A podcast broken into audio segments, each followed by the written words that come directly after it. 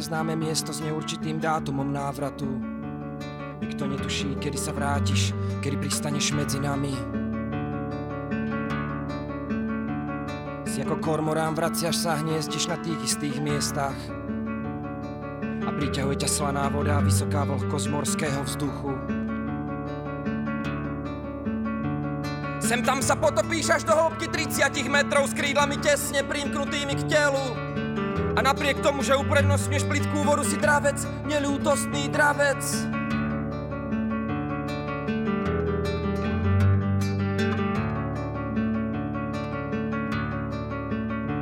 A ja ťa čakám a bezládne ležím a dúfam, že ťa privolám, prilákam. A že ťa neodplaším, že si ťa pripútam už navždy. Na veky vekov, na veky vekov, hovorím navždy, navždy.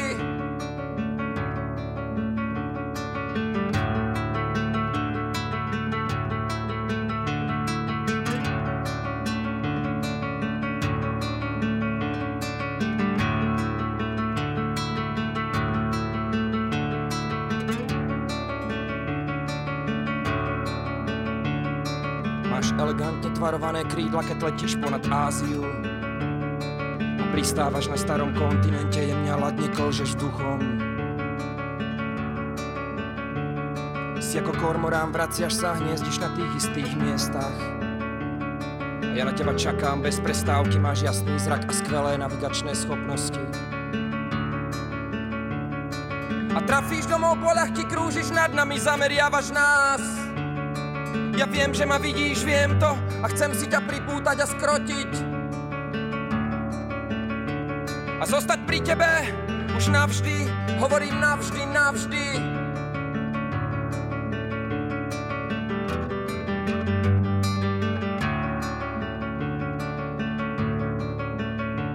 A ja ťa čakám a bezládne ležím a dúfam, že ťa privolám, prilákam. A že ťa neodplaším, že si ťa pripútam už navždy. Na veky vekov, na veky vekov, hovorím navždy, navždy.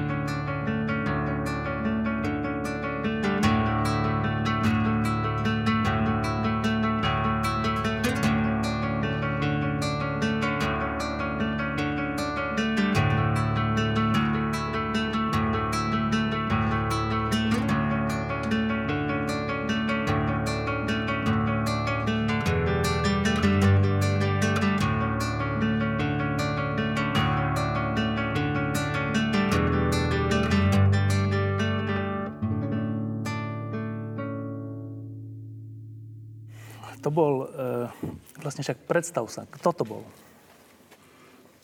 E, bol to archívny chlapec civilným menom Richard Vávra. Áno, tak ešte nám dvakrát zahra. E, medzi tým si tu sadli mm, moji dnešní hostia, ktorým, s ktorými sa budeme ho- rozprávať o veci, ktorá nás všetkých pred 6-7 rokmi trochu prelakla. A mm, ja som sa v, počas tých 6-7 rokov s dvomi z týchto ľudí viackrát stretol aj tu v Lampe a stále som im kladol tú istú otázku, že teda už je to za nami, alebo zvládli sme to, alebo, alebo aspoň sme na dobrom, na dobrej trajektórii. A teda priznám sa, že po tých 6-7 rokoch stále neviem od, odpoveď. Neviem odpoveď, či sme tu, či, či sme na tú ekonomickú krízu, finančnú krízu a všeobecnú krízu e, zareagovali správne alebo nie. A to sa vás budem pýtať, ale ešte predtým sa opýtam takúto vec.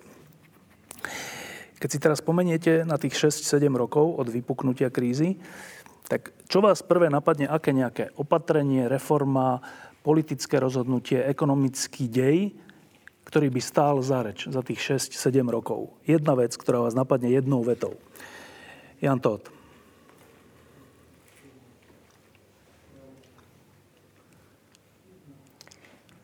No určite rok 2012, eh, kedy to bolo hodne nervózne na európskych dlhopisových troch kde sa diskutovalo o tom, ako dlho euro vydrží, tak vtedy to bolo asi, asi najhoršie.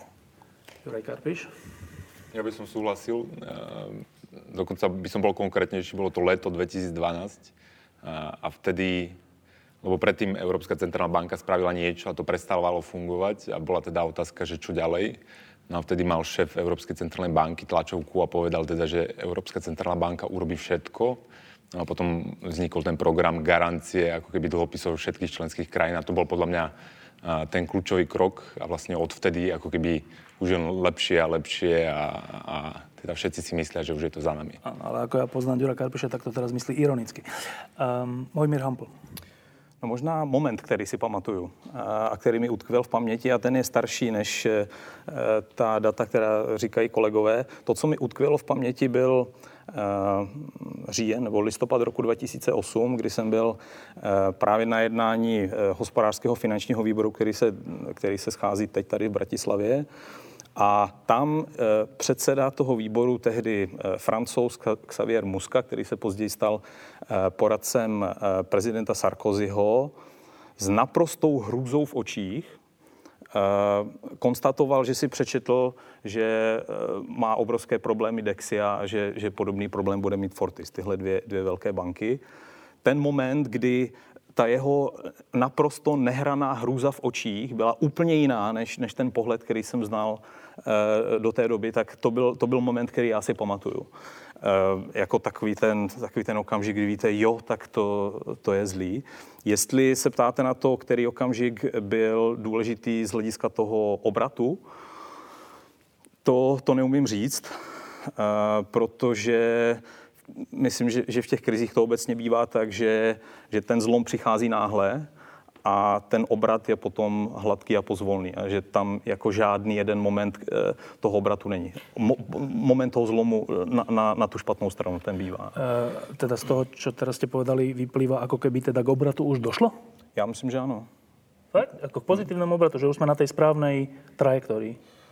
No, otázka je, jestli ta trajektorie není níž, než co jsme si před lety mysleli, že, že bude to, to, čeho jsme schopni jako v Evropě. Jestli to, není, jestli to není daleko za očekáváním, které jsme mývali my v minulosti všichni ohledně toho, jak se bude Evropa vyvíjet. No, keby som ja mal povedať, že čo, čo ma za tých, ako neekonóma, čo ma za tých 6-7 rokov najviac zaujalo, tak to, bolo, tak to bol pojem, že, že teda tlačenie peňazí, čo je zjednodušený pojem pre váš pojem, že kvantitatívne uvoľňovanie a také všelijaké veci, čo vy používate a normálni ľudia nevedia. Ja si myslím, že to používate preto, aby sme to nevedeli, čo to znamená.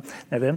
Um, no, ale teda, že tlačenie peňazí. A ja som sa viackrát tej lampe pýtal, že počúvajte, ekonomovia, e, keď nemáme peniaze, sme v dlhoch, e, sme v kríze, takže tlačením peňazí to vyriešime. Mne to vždy prišlo také, že to snad nie, že to je nejaký vtip, ale po tých rokoch sa ukázalo, že to tak nielen je, ale dokonca niektorí hovoria, že to naozaj pomáha.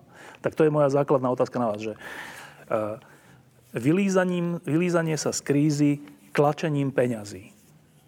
Áno? Určite to pomáha, aspoň dočasne. E, v Európe sme boli ako keby poslední, ktorí sme s tým začali teraz v marci. E, keď sa pozrieme na Spojené štáty alebo Veľkú Britániu, a pozrieme si na rôzne indikátory e, ekonomické, tak e, bo, takmer vo všetkých sú na tom lepšie ako Európa. A práve to tlačenie peňazí môže byť jedným z tým hlavných dôvodov, prečo ta, to tak je. Ale zároveň nedošlo k tomu, e, čo sa veľa ľudí obávalo, že tým tlačením peňazí vznikne nejaká vysoká inflácia. Keď si pozrieme, odkedy Amerika začala tlačiť peniaze, tak vlastne mala infláciu okolo 2%, takú tú jadrovú, očistenú o nejaké dočasné vplyvy. V eurozóne bolo 1%. Podobne Veľká Británia 2%, v eurozóne vtedy 1%, čiže to pomohlo tú infláciu mierne zvýšiť a malo to aj veľa teda iných, iných vplyvov, ktoré pomohli. A u nás e, e, v eurozóne takisto ten obrad, e, k tomu obratu dochádza vlastne teraz, Treba férovo povedať, že nie je to len kvantitatívne uvoľňovanie, lebo my máme veľké šťastie, že práve od, eh, od 4. Eh, štvrť roku eh, minulého roka došlo ku kolapsu cien ropy. A to je strašne pozitívne pre vyspelé ekonomiky, ktoré ropu, energie dovážajú. A to je takým pozitívnym šokom pre tieto ekonomiky, pretože ľudia zrazu minú oveľa menej peňazí na, na, na benzín, teplo a ostane im viac peňazí na domácu spotrebu, ktorá potom vlastne pomáha tej ekonomike. A vlastne k tomu obratu, tomu poslednému došlo niekedy teda v druhej polovičke minulého roka, kedy nám hrozilo v eurozóne reálne, že bude tretia recesia. To, čo sme sa bavili v minulosti, či bude jedno V alebo dvojité V, no? koľko, koľko, koľkokrát spadneme na dno, tak nám hrozilo, že spadneme tretíkrát. A vtedy prišla kolaps cien ropy, to je šťastie, a prišli úvahy o kvantitatívnom uvoľňovaní, lebo to kvantitatívne uvoľňovanie funguje už pri ako keby vyslovení tých úvah, pretože finančné trhy sa musia pozerať dopredu a reagujú skôr, ako sa začne e, no, robiť. E, Ďuro, ty ako väčší kritik e, tlačenia peňazí, tlačenia peňazí. Vieš pripustiť, že takéto opatrenie v priebehu tých 6-7 rokov pomohlo? Tak tlačenie peňazí vždy pomôže teda tomu, kto tlačí peniaze a tomu, kto, komu sa tie peniaze dostanú ako prvé. V tomto prípade teda to boli komerčné banky a štáty. No a štátom a komerčným bankám to naozaj pomohlo. Komerčné banky sa ľahšie refinancovali a štáty si sa nemuseli zrazu bať toho, že budú musieť súkromným trhom platiť vysoké úroky na svojich dlhopisoch. A došlo k situácii, že napriek rastúcim dlhom štátnym tie úroky na tých dlhoch radikálne klesli. A teraz myslím naozaj radikálne. Napríklad 10-ročný talianský dlhopis, ktorý počas tej krízy v 2012 mal výnos, teda úrok niečo okolo 6-7%, sa dostal až na 1,3%, čo je menej ako americký dlhopis. Hej. Takže áno, tie efekty sú tam, ale otázka je, že chceme pomáhať štátom v tom, aby sa ľahšie refinancovali a nemuseli robiť tie e, úsporné opatrenia a reformy, chceme motivovať komerčné banky na to, aby nakupovali štátne dlhopisy, alebo chceme teda naštartovať rast ekonomiky a chceme tie banky donútiť, aby poskytovali úvery súkromnému sektoru. A podľa mňa, podľa mňa tento cieľ sa nepodarilo naplniť. Ono, tie úvery súkromnému sektoru naozaj začali rásť, ale oni začali rásť ešte predtým, než sa začalo hovoriť o kvantitatívnom uvoľňovaní. Čiže podľa mňa tá európska verzia nie, nie je teda obhajiteľná ani z tohto hľadiska. Ona je obhajiteľná možno z hľadiska rastu cien, že teda Európska centrálna banka má stanovený ten dvojpercentný uh, cieľ a ten neplnila. To, to, to, teda, to teda vieme. Spomínalo sa, že Spojených štátov amerických ten program začal skôr a preto sú na tom lepšie. Áno, je to jedna z možných hypotéz, ale ja by som s ňou asi úplne nesúhlasil. Že Spojené štáty americké sú výrazne iná ekonomika ako európska a e- existuje množstvo iných faktorov, ktoré ľahšie vysvetľujú to, čo tam vidíme. Že v Spojených štátoch amerických má žena kratšiu materskú dovolenku ako niektorí francúzskí zamestnanci každoročnú dovolenku.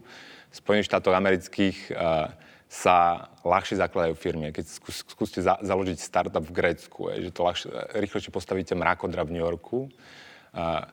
Keď chcete prepustiť zamestnanca v Taliansku, tak je to drahšie než rozvod amerického miliardára. Hej. A toto sú podľa mňa skôr faktory, ktoré, ktoré prispeli k tomu, že tá americká ekonomika po tej kríze sa ako keby rýchlejšie dostala k tomu nejakému rastu. Ani, ani tam nie sú úplne nadšení z toho rastu, to si musíme povedať, že 5 rokov po oficiálnom konci recesie to oživenie je stále relatívne slabé. Ale ja by som nehovoril o tom, že teda práve kvantitatívne uvoľňovanie je ten zázračný liek Stačí sa pozrieť na Japonsko, aj tam si už vyskúšali 20 koľko kvantitatívneho uvoľňovania a stále to nevyzerá, že, že, by, im to, že by im to pomohlo. Čiže z tvojho hľadiska e, to tlačenie peňazí e, pomohlo štátom a bankám, ale podľa teba nie skutočnému riešeniu príčin tej krízy. Nepomohlo súkromnému sektoru a hlavne, hlavne, hlavne tá najväčší, najväčší, podľa mňa najväčší nedostatok toho je, že teda odstranilo ten tlak z tých politikov. Je a že politik začne šetriť a robiť nepopulárne reformné kroky až vtedy, keď musí. A to tlačenie peňazí zabezpečilo, že, že už zase nemusí, že už zase na niekoľko rokov nemusí. Napríklad teda v Taliansku nemusia byť ustrachaní, lebo vidia, že teda všetci chcú tie 10-ročné dlhopisy. Ale zase to nebolo len tým tlačením peňazí, to bolo aj tým opatrením, ktoré som spomínal na začiatku.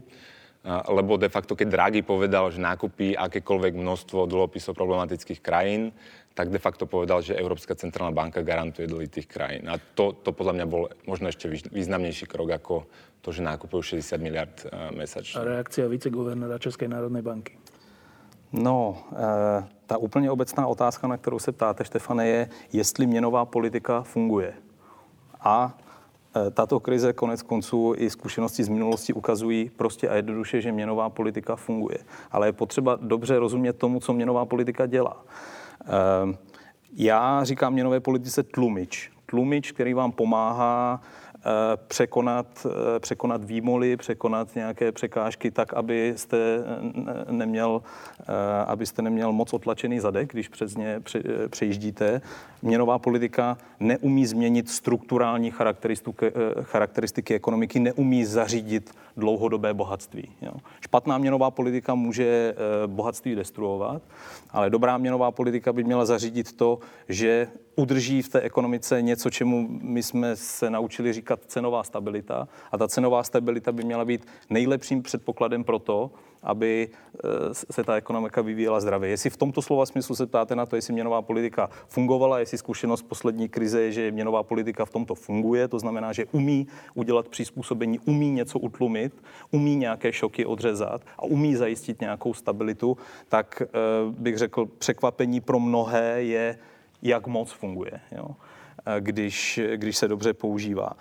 Um, Juraj Kapeš tady, eh, nebo já, já začnu s něčím jiným. Já, já mám pocit, že je tam hrozně velký semantický problém v té debatě že ten šok, který, eh, eh, který je pro všechny, kteří se o měnové politice baví, začíná přesně v okamžiku, kdy vy mluvíte o tom tištění peněz. Jo? Že si každý představí tu rotačku, na které se vytváří hotové peníze, které všichni znají, ehm, které všichni znají z bankomatu. Nicméně náš peněžní systém funguje trochu jinak. Když Juraj Karpiš mluvil o tom, komu měnová politika pomohla, že pomohla bankám, nevím, jestli si uvědomujeme, že v našem peněžním systému komerční banky vytvářejí peníze. To není tak, že je vytváří jenom centrální banka. Vytváří je centrální banka a komerční banky. Každé poskytnutí nového úvěru je vytvoření nových peněz. Každá splátka existujícího úvěru bez náhrady je destrukce peněz.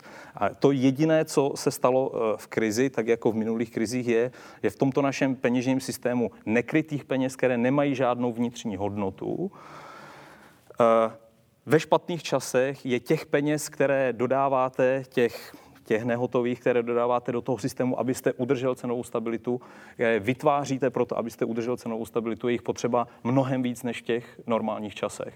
A potom zase, až přijdou dobré časy, tak, tak ty peníze, které se vytvořily poměrně jednoduše, zase zdestruujete.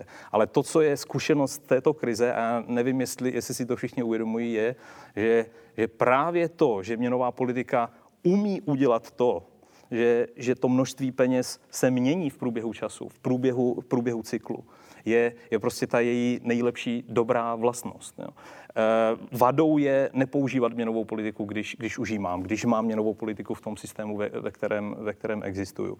Takže není to žádné, žádné magické řešení, není to mě, změna strukturálních parametrů ekonomiky, platí to, že, eh, že to neumí změnit prostě nic z hlediska trhu práce, podnikatelského prostředí, daňového systému a tak dále ale, ale umí to tlumit. A když říká uh, Juraj Karpiš, jak, je to, jako, jak to snímá z politiků tu, tu chuť, tu, ten tlak jako na to reformovat, no tak uh, dobrý, tak já uvedu opačný příklad. Řecko. Řecko nemá měnovou politiku, Řecko ve špatných časech díky neexistenci měnové politiky a neexistenci domácích přizpůsobovacích jiných mechanismů na, na trhu práce, daní a tak dále se dostalo do velikých problémů.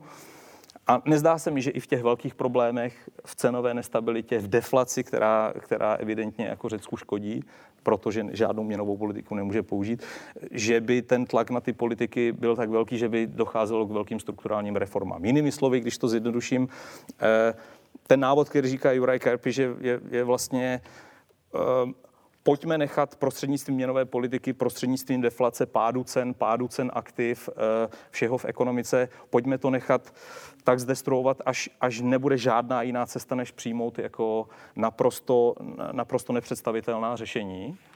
Ale já říkám, to není podstata měnové politiky. Podstata měnové politiky je udržet přiměřenou cenovou stabilitu, a zabránit tomu, aby právě některé ty šoky nastaly. A v tom si myslím, že měnová politika udělala to, co, to, co měla. Otázka je, jestli dost a dost brzo. To je, to je na jinou věc.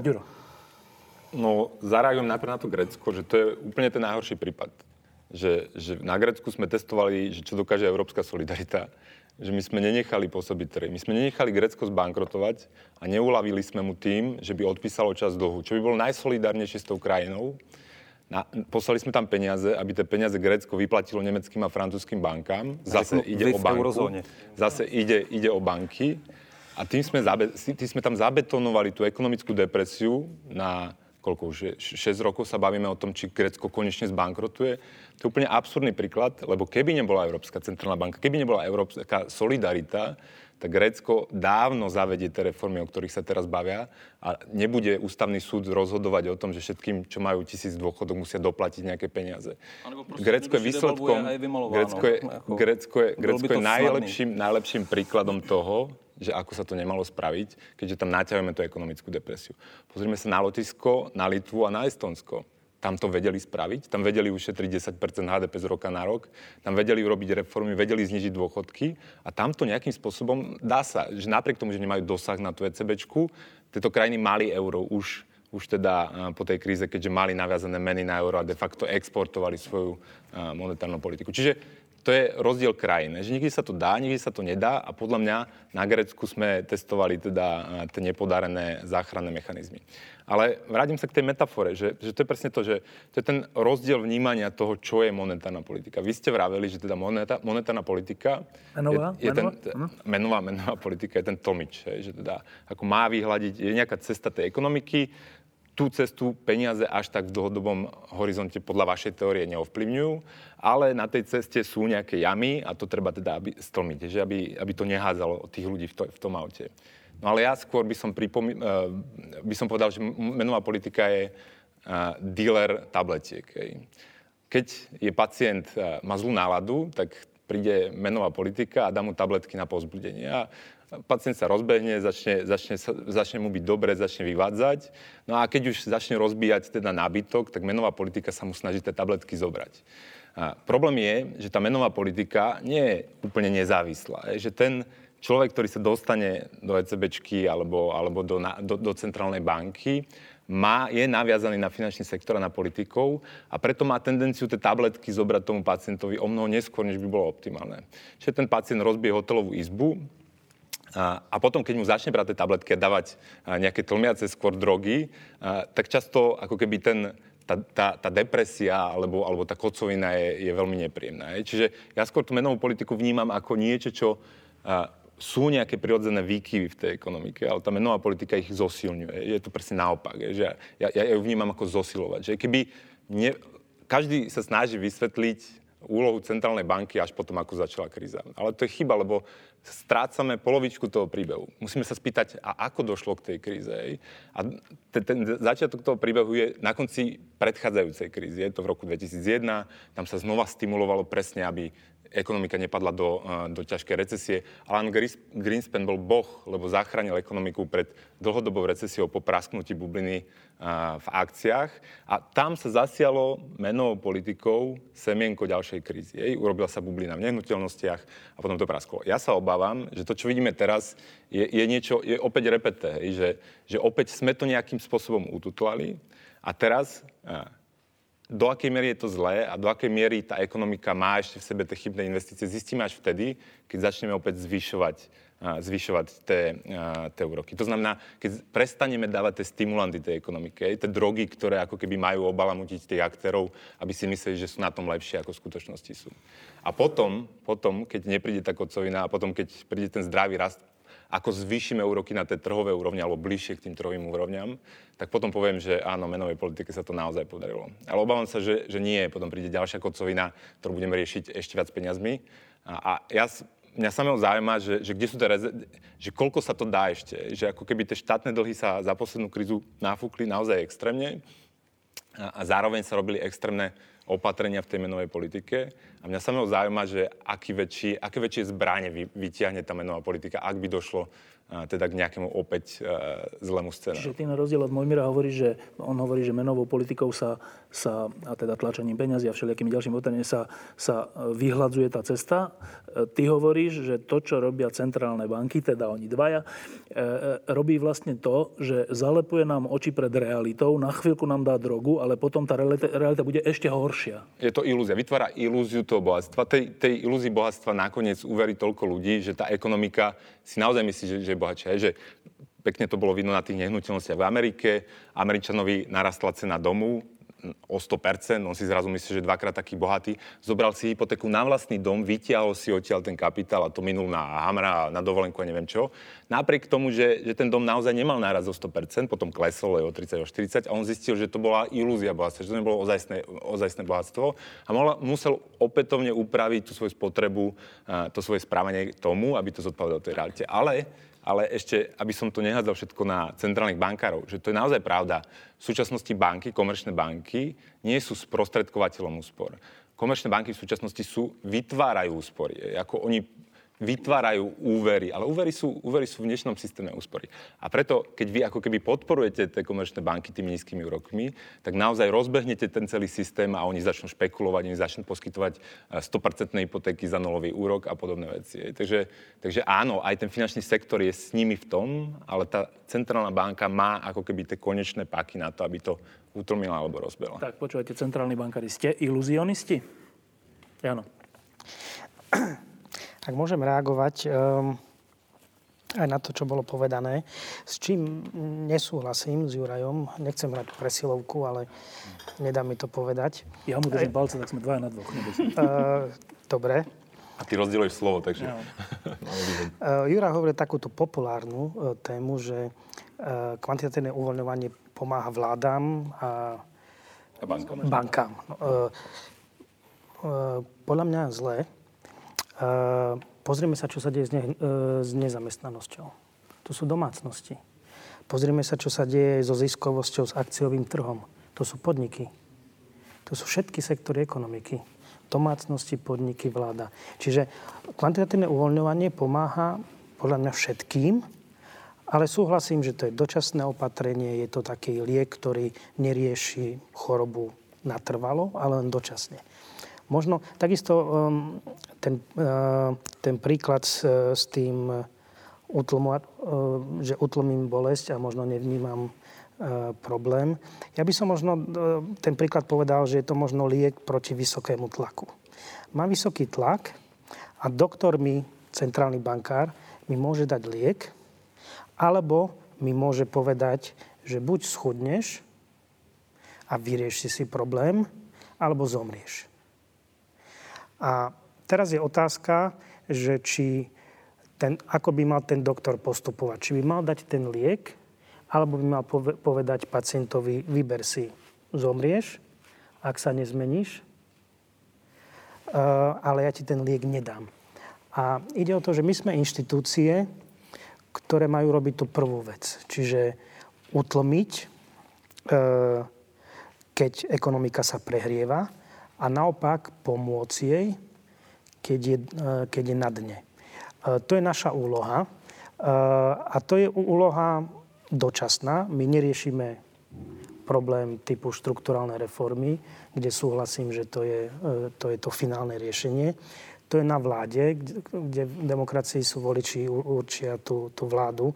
My ako keby nemáme až tak mandát na to spraviť. Máme mandát na tú jednoduchšiu úlohu a to je skúsiť vycítiť, zmonitorovať, kedy tá ekonomika je na dne, že má naviac a vtedy je pomôcť. To nie je nutne, že keď ekonomika rastie pomaly, lebo e, tá ekonomika môže byť tak zničená vládou, že rastie pomaly, ale ona má prirodzene rast pomaly a vtedy jej nemáme pomáhať.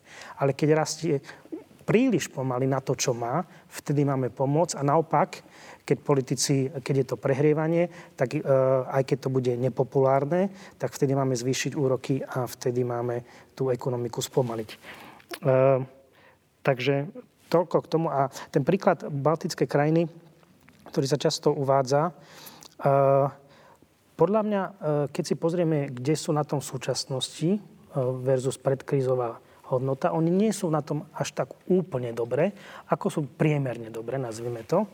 Sú, e, sú ekonomiky, e, ktoré tú krízu zvládli lepšie. Ale v baltických krajinách tie reformy, tá ekonomika bola oveľa lepšie naštartovaná už pred krízou. Tie ekonomiky sú oveľa zdravšie, pružnejšie ako niektoré ekonomiky na periférii v eurozóne. Čiže je prirodzené, že keď tie ekonomiky sú lepšie nastavené, tak vo všeobecnosti na tom budú lepšie ako tie, kde e, Grécko, Taliansko a tak ďalej, kde, kde sú problémy, ktoré nie sú, e, nie sú vždy riešené. E, ešte, ešte jedna vec, áno, ale ešte sa opýtam, že, e, Jan, že, ale mne sa zase zdá logické, že e, keď vy, centrálne banky, však vy nie ste príčinou tohto zla, ktoré nastala tá kríza. Len, len hľadáme teda... Juraja, podľa mňa sme. Ja myslím, že podľa mňa sme. Dobre, dobre, tak, ale nie oni dvaja minimálne. Nie, no, že, e, že, keď, že keď vy vidíte, že, že tej ekonomike sa nedarí vinou vlád, lebo sa zadlžili a tak, však to bola tá kríza, e, a vy tomu pomôžete nejako, podľa vašich možností, mne sa zdá, že logické z ľudskej prírodzenosti, že, že to, čo hovorí Ďulo, že ten politik si potom povie, že vlastne to nebolo až také hrozné, čo som robil, to zadlžovanie a tie proste život na deficit. Však vlastne vždycky niečo sa nájde, nejaké uvoľňovanie, nejaké opatrenie také alebo onaké menové, alebo nejak. Že, není, akože je slabší ten tlak potom na ňo. No, podľa mňa, čo sa stalo e, v tom roku koniec 2008-2009, je, že sme padli príliš hlboko to nebolo, že to spravili len vlády. Prišiel negatívny šok, prišla súhra okolností, kde to stlačilo tie ekonomiky príliš hlboko.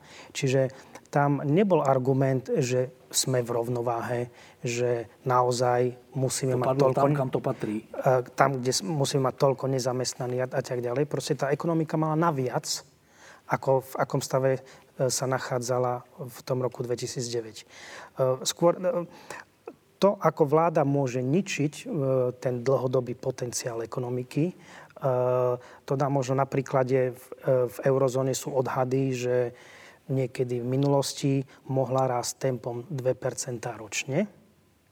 A teraz, keďže je v takom stave, ako je, čo sa týka tých štruktúrálnych reform, je to 1% ročne je taký odhad v súčasnosti. Čiže to nie je, že minus jedna alebo nula. Čiže keby sme si, keď zoberieme toto ako rovnováhu, tak tá situácia, v ktorej je eurozóna, je príliš zle na tom, aj voči tomu, na čo má. Dobre, Mojmír? Já mám pořád pocit, že e, si překvapivě vlastně rozumíme v mnoha věcech, eh, tady v tomhle triumvirátu, ale to, v čem si nerozumíme, je podstata stávajícího měnového systému a stávající měnové politiky. No. Eh, když padla ta paralela s, s měnovou politikou jako drogou, tak jednoduchý, tak já zareaguju fajn, tak eh, měnová politika nebo peníze jsou taky krev že jo, té ekonomiky, eh, která buď proudí nebo neproudí. V tom našem peněžním systému, v našem monetárním systému, což nemá Štefan rád, se nedá říct, která úroková sazba v jakou chvíli je takzvaně tržní. To si myslím, že do toho Juraj vnáší něco, co v tom systému vlastně vůbec nemá žádnou logiku. Centrální banky jsou netržní instituce, dělají netržní rozhodnutí a jedinou logiku, kterou má jejich rozhodování, je nějaký konečný cíl, který v našem případě i u, i u Jana, i u mě je cenová stabilita. A to, jestli ty úrokové sazby jsou dobře nebo ne, potom poměřujeme tím, jestli se nám podařilo nebo nepodařilo udržet cenovou stabilitu, to znamená stabilní vývoj spotřebitelských cen. Ve srovnání s tímto cílem žádná úroková sazba ani 5%, ani 10, ani 0, ani dokonce minus 0,5 není tržní. To všechno jsou prostě netržní sazby a, a vkládat do toho jako takovou úvahu, někde je nějaký trh, který by e, fungoval líp, nemá smysl, protože měnová politika je netržní politika a centrální banky jsou netržní instituce, které mají svoje v vozovkách netržní cíle. A ty cíle jsou buď dobré nebo ne a buď je dobře naplňují nebo ne. A to, v čem já v zásadě bych asi, asi hodně souhlasil i s tím, co říká Jura, je otázka, jestli centrální banky e, tím, jak mají nastavené cíle, v některých okamžicích nemůžou zesilovat eh, ten problém nebo zvětšovat. Tady je třeba pro mě poučení z té krize, že, eh, a to je opakované poučení, že je možná chyba, že centrální banky se věnují stabilizaci úzkého okruhu cen, kterým říkáme spotřebitelské ceny, to je to, co eh, lidi znají prostě z obchodu, když, když jako platí za, za zboží nebo tovar, jak vy říkáte. Ale měnová politika ovlivňuje všechny ceny v ekonomice, ovlivňuje ceny aktiv, ovlivňuje ceny nemovitostí a ty my vlastně jako centrální bankéři řadu těchto cen, zejména u nemovitostí, my je nebereme příliš v úvahu nebo nebereme v úvahu dostatečně. A možná, že kdyby se netržně eh, centrální banky ještě víc soustředili na, na tuhle stabilizaci, takže by, takže by tlumili úspěšněji a, a vytvářeli by těch potenciálních šoků, tak jak říká Juraj, eh, méně. Ale jinak, úplně jednoduše, tím systémem, který by, eh, jak, jak Juraj říkal, zesiloval tu krizi, tím systémem, který by neprosto nepochybně, nepochybně zesiloval tu krizi, by byl zlatý standard. To znamená ta nejstriktnější verze fixního kurzu. Jo. Zlatý standard je nejstriktnější verze fixního kurzu. Eh, chápu, že řada libertariánů to má jako za, za ideální systém, který prostě zajistí stabilitu. To je přece ono. Jo. Ale to je ten systém, který ve špatných časech když nikdo nechce, když není poptávka, nikdo nechce kupovat, nikdo nechce investovat, každý chce schromažďovat jenom peníze, eh, kryté peníze v tomto případě, tak tu míru té destrukce jenom zesiluje. Jo.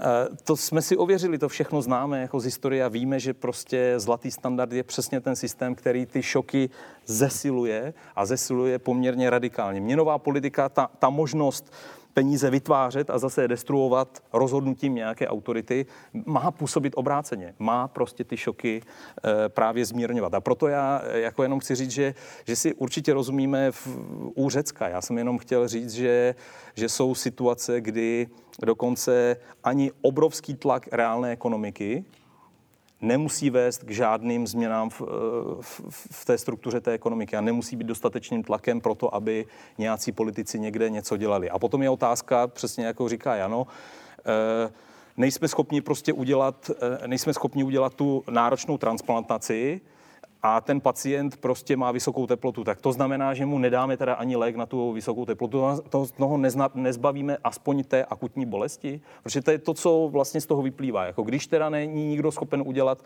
radikální jako resekci, tak prostě nebudeme dávat léky ani, ani na tlumení bolesti. A to já myslím, že je omyl. Prostě to je zbytečné utrpení toho pacienta, to zbytečné utrpení je prostě zbytečné. To, co my děláme, je, je tlumení bolesti, tlumení a, a, a vyhlazování těch šoků. A, a, a v tomto slova smyslu si myslím, že v tomto peněžním systému téměř ani není možné dělat nic jiného. A, a Ďuro hovorí zase tým, tým laickým spôsobom, poviem, že on, to ne, on, on nie je proti tlmeniu bolesti, on je proti tlmeniu bolesti, ak by to malo spôsobiť, že sa potom zabudne na ten kas. To jo, ale, e, ale znovu, e, Měnová politika je, řekněme si konkrétní příklad, ceny aktiv. Řekněme, že, že Juraj má pocit, že je nějaká cena aktiv, která je tržní. Jo? V našem peněžním systému se v zásadě nedá říct, která cena e, těch aktiv je tržní, protože je determinována měnovou politikou. O kolik procent má měnová politika nechat spadnout ceny aktiv, aby jsme takzvaně narazili na dno a řekli si, to už je příliš.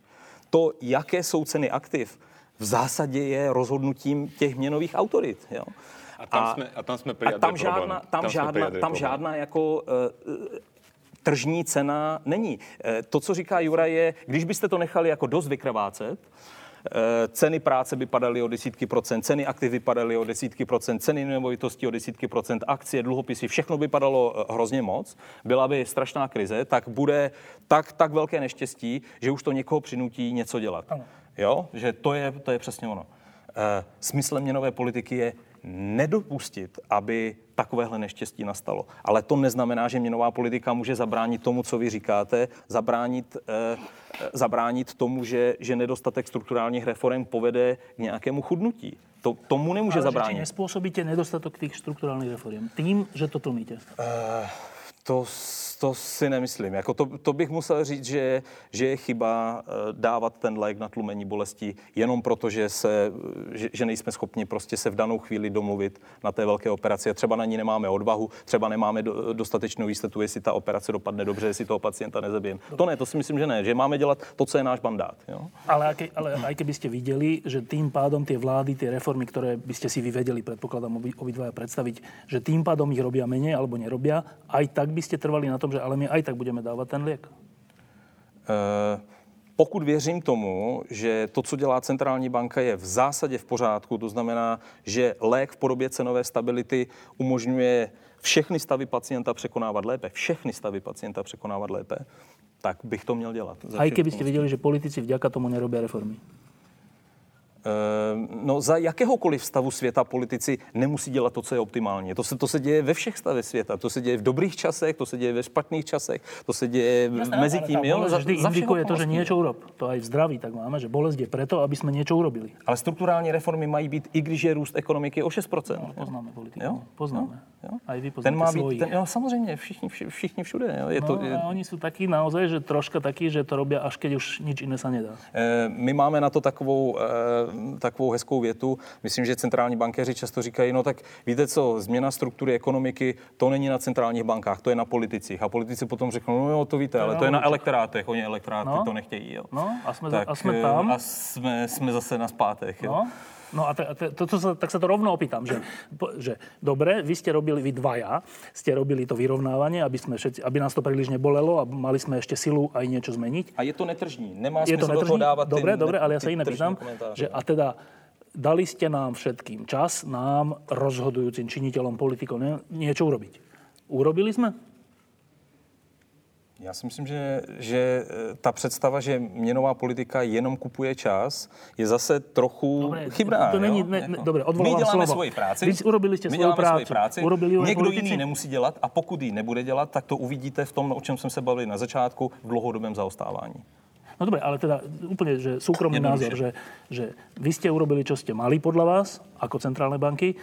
Politici urobili, čo mali podľa vás? Za tých 6-7 rokov? No já myslím, že v demokratickém systému eh, je, je vždycky očekávání toho, co má přinést politická elita a ta realita jsou od sebe strašně ano, daleko. Vždycky to tak minus. je. Jako. Uh, myslíte v jednotlivých zemích U vás, vyspělého světa? Já, já neznám, já vlastně neznám eh, vyspělou zemi, ve které bych mohl zodpovědně říct, že, eh, že, to můžu ukázat jako příklad toho, jak se má udělat opravdu strukturální reforma v těch správných časech. Možná výjimkou je Švédsko za Anderse Borga, možná je, eh, možná je výjimkou Německo a, a Schröderovy reformy, ale my, dnes, my dneska říkáme, jak ty reformy trhu práce v Německu, Hartz 1 4, jak byly skvělé. Nicméně já jsem si téměř jistý, že eh, ten tehdejší premiér už by je znovu neudělal, protože ho taky stály volební vítězství. A potom platí to, to klasické Junckerovo. Eh, my všichni víme, co máme udělat, ale nevíme, jak potom máme být znovu zvoleni. Ano, tak, já, eh, já takže, se... takže já, já rozumím tomu, že, že chcete slyšet, že se to nestalo. Ne, já chcem si říct, či se to stalo. Uh, já, a já vám říkám, že prostě nikdy neuslyšíte od nikoho, kdo má, kdo má jako vyhraněnou představu o tom, co by ta ekonomika mohla doručit a jak by mohla vypadat. A já si myslím, že obě naše ekonomiky by mohli na tom být ještě mnohem líp, než jsou. Tak nikdy nemůžete slyšet prostě od někoho tak kritického, jako jsem já. Ano, všechno je splněno, je to perfektně, už to dál nemůže jít. Ne? Ano, vždycky je to málo. Vždycky je to málo. Ano, aj teď ale je to či, málo. či to není málo, veď stále o tom hovoríme, či to není málo aj vďaka tým vyrovnávacím opatreniam, ktoré politikov zbavujú troška zodpovednosti. Vy hovoríte, že nie. Já si myslím, že to není ten podstatný ne. problém. Jano? Ďuro. Ja omluvám. Na sekundu. Ty si to možno nevedomky podľa mňa povedal pred chvíľou celkom pekne, že jednak... Myslíte, že on, keď ja keď poviem niečo pekne, on povie, že to bude určite nevedomky. Eh, lebo eh, jednak si indikoval, že kupujeme čas, ale potom si hovoril, že a dávate nám silu spraviť tie reformy. Tam si to raz povedal, už si to nezopakoval. Eh, logicky, reformy by sa mali ak máme rozumných politikov, reformy by sa mali ľahšie robiť v dobrých časoch. Lebo reformy často na začiatku trošku... rozumných politikov je veľmi silná podmienka. Áno, ale uh, uh, vy, uh, tým, čo robíte, ste nám dali čas robiť tie reformy a dali silu. A ja som chcel len zdôrazniť tú silu. Že v dobrých časoch uh, sú náklady reforiem oveľa menšie ako v zlých časoch, lebo tie reformy často na začiatku môžu trošku bolieť a potom prinesú ovocie. Čiže žiadať od politikov v dobrých časoch robiť reformy by malo byť menej aj ich by to malo menej bolieť, čo sa týka uh, straty volických preferencií a tak ďalej, ako v zlých časoch, ktoré sa ešte na začiatku trošku, uh, trošku zhoršia. Uh, to som chcel, akože čisto teoreticky by tým, že zlepšujeme časy, by sme mali zvyšovať pravdepodobnosť reforiem a neopačne. A druhá vec je, my berieme do úvahy, či reformy sú alebo nie sú a to je práve tým, na čo tá ekonomika má.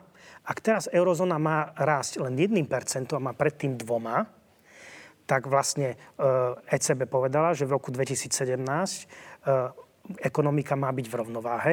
Hej, už, a vtedy ako keby už nebude dôvod jej umelo pomáhať cez menovú politiku, ale v tom roku 2017 tá ekonomika bude v stave, ktorý je oveľa horší, ako keby rástla dvoma percentami po všetky tieto roky. My tam budeme mať veľký prepad e,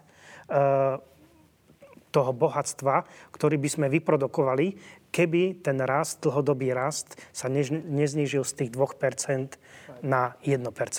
Čiže my berieme do úvahy to... to zreálni, ako tak chceš povedať. Zrá, e, tým e, my nenafúkujeme umelo tú ekonomiku, ale pomôžeme len dovtedy, dok, e, dokedy e, je potreba pomáhať, ale tam sa zohľadňuje to, že tá ekonomika už má na menší rast predtým. ako predtým. A e, tretia vec je, teraz pred dvoma, troma týždňami bola, bola taká zaujímavá prednáška práve prezidenta ECB Draghiho, kde hovoril na tú otázku, či politici využili na reformy, hovorím jasne nie. A Najviac sa reformoval práve v tých krajinách, ktoré boli pod programom, čiže kde boli tie e, reformy vynútené.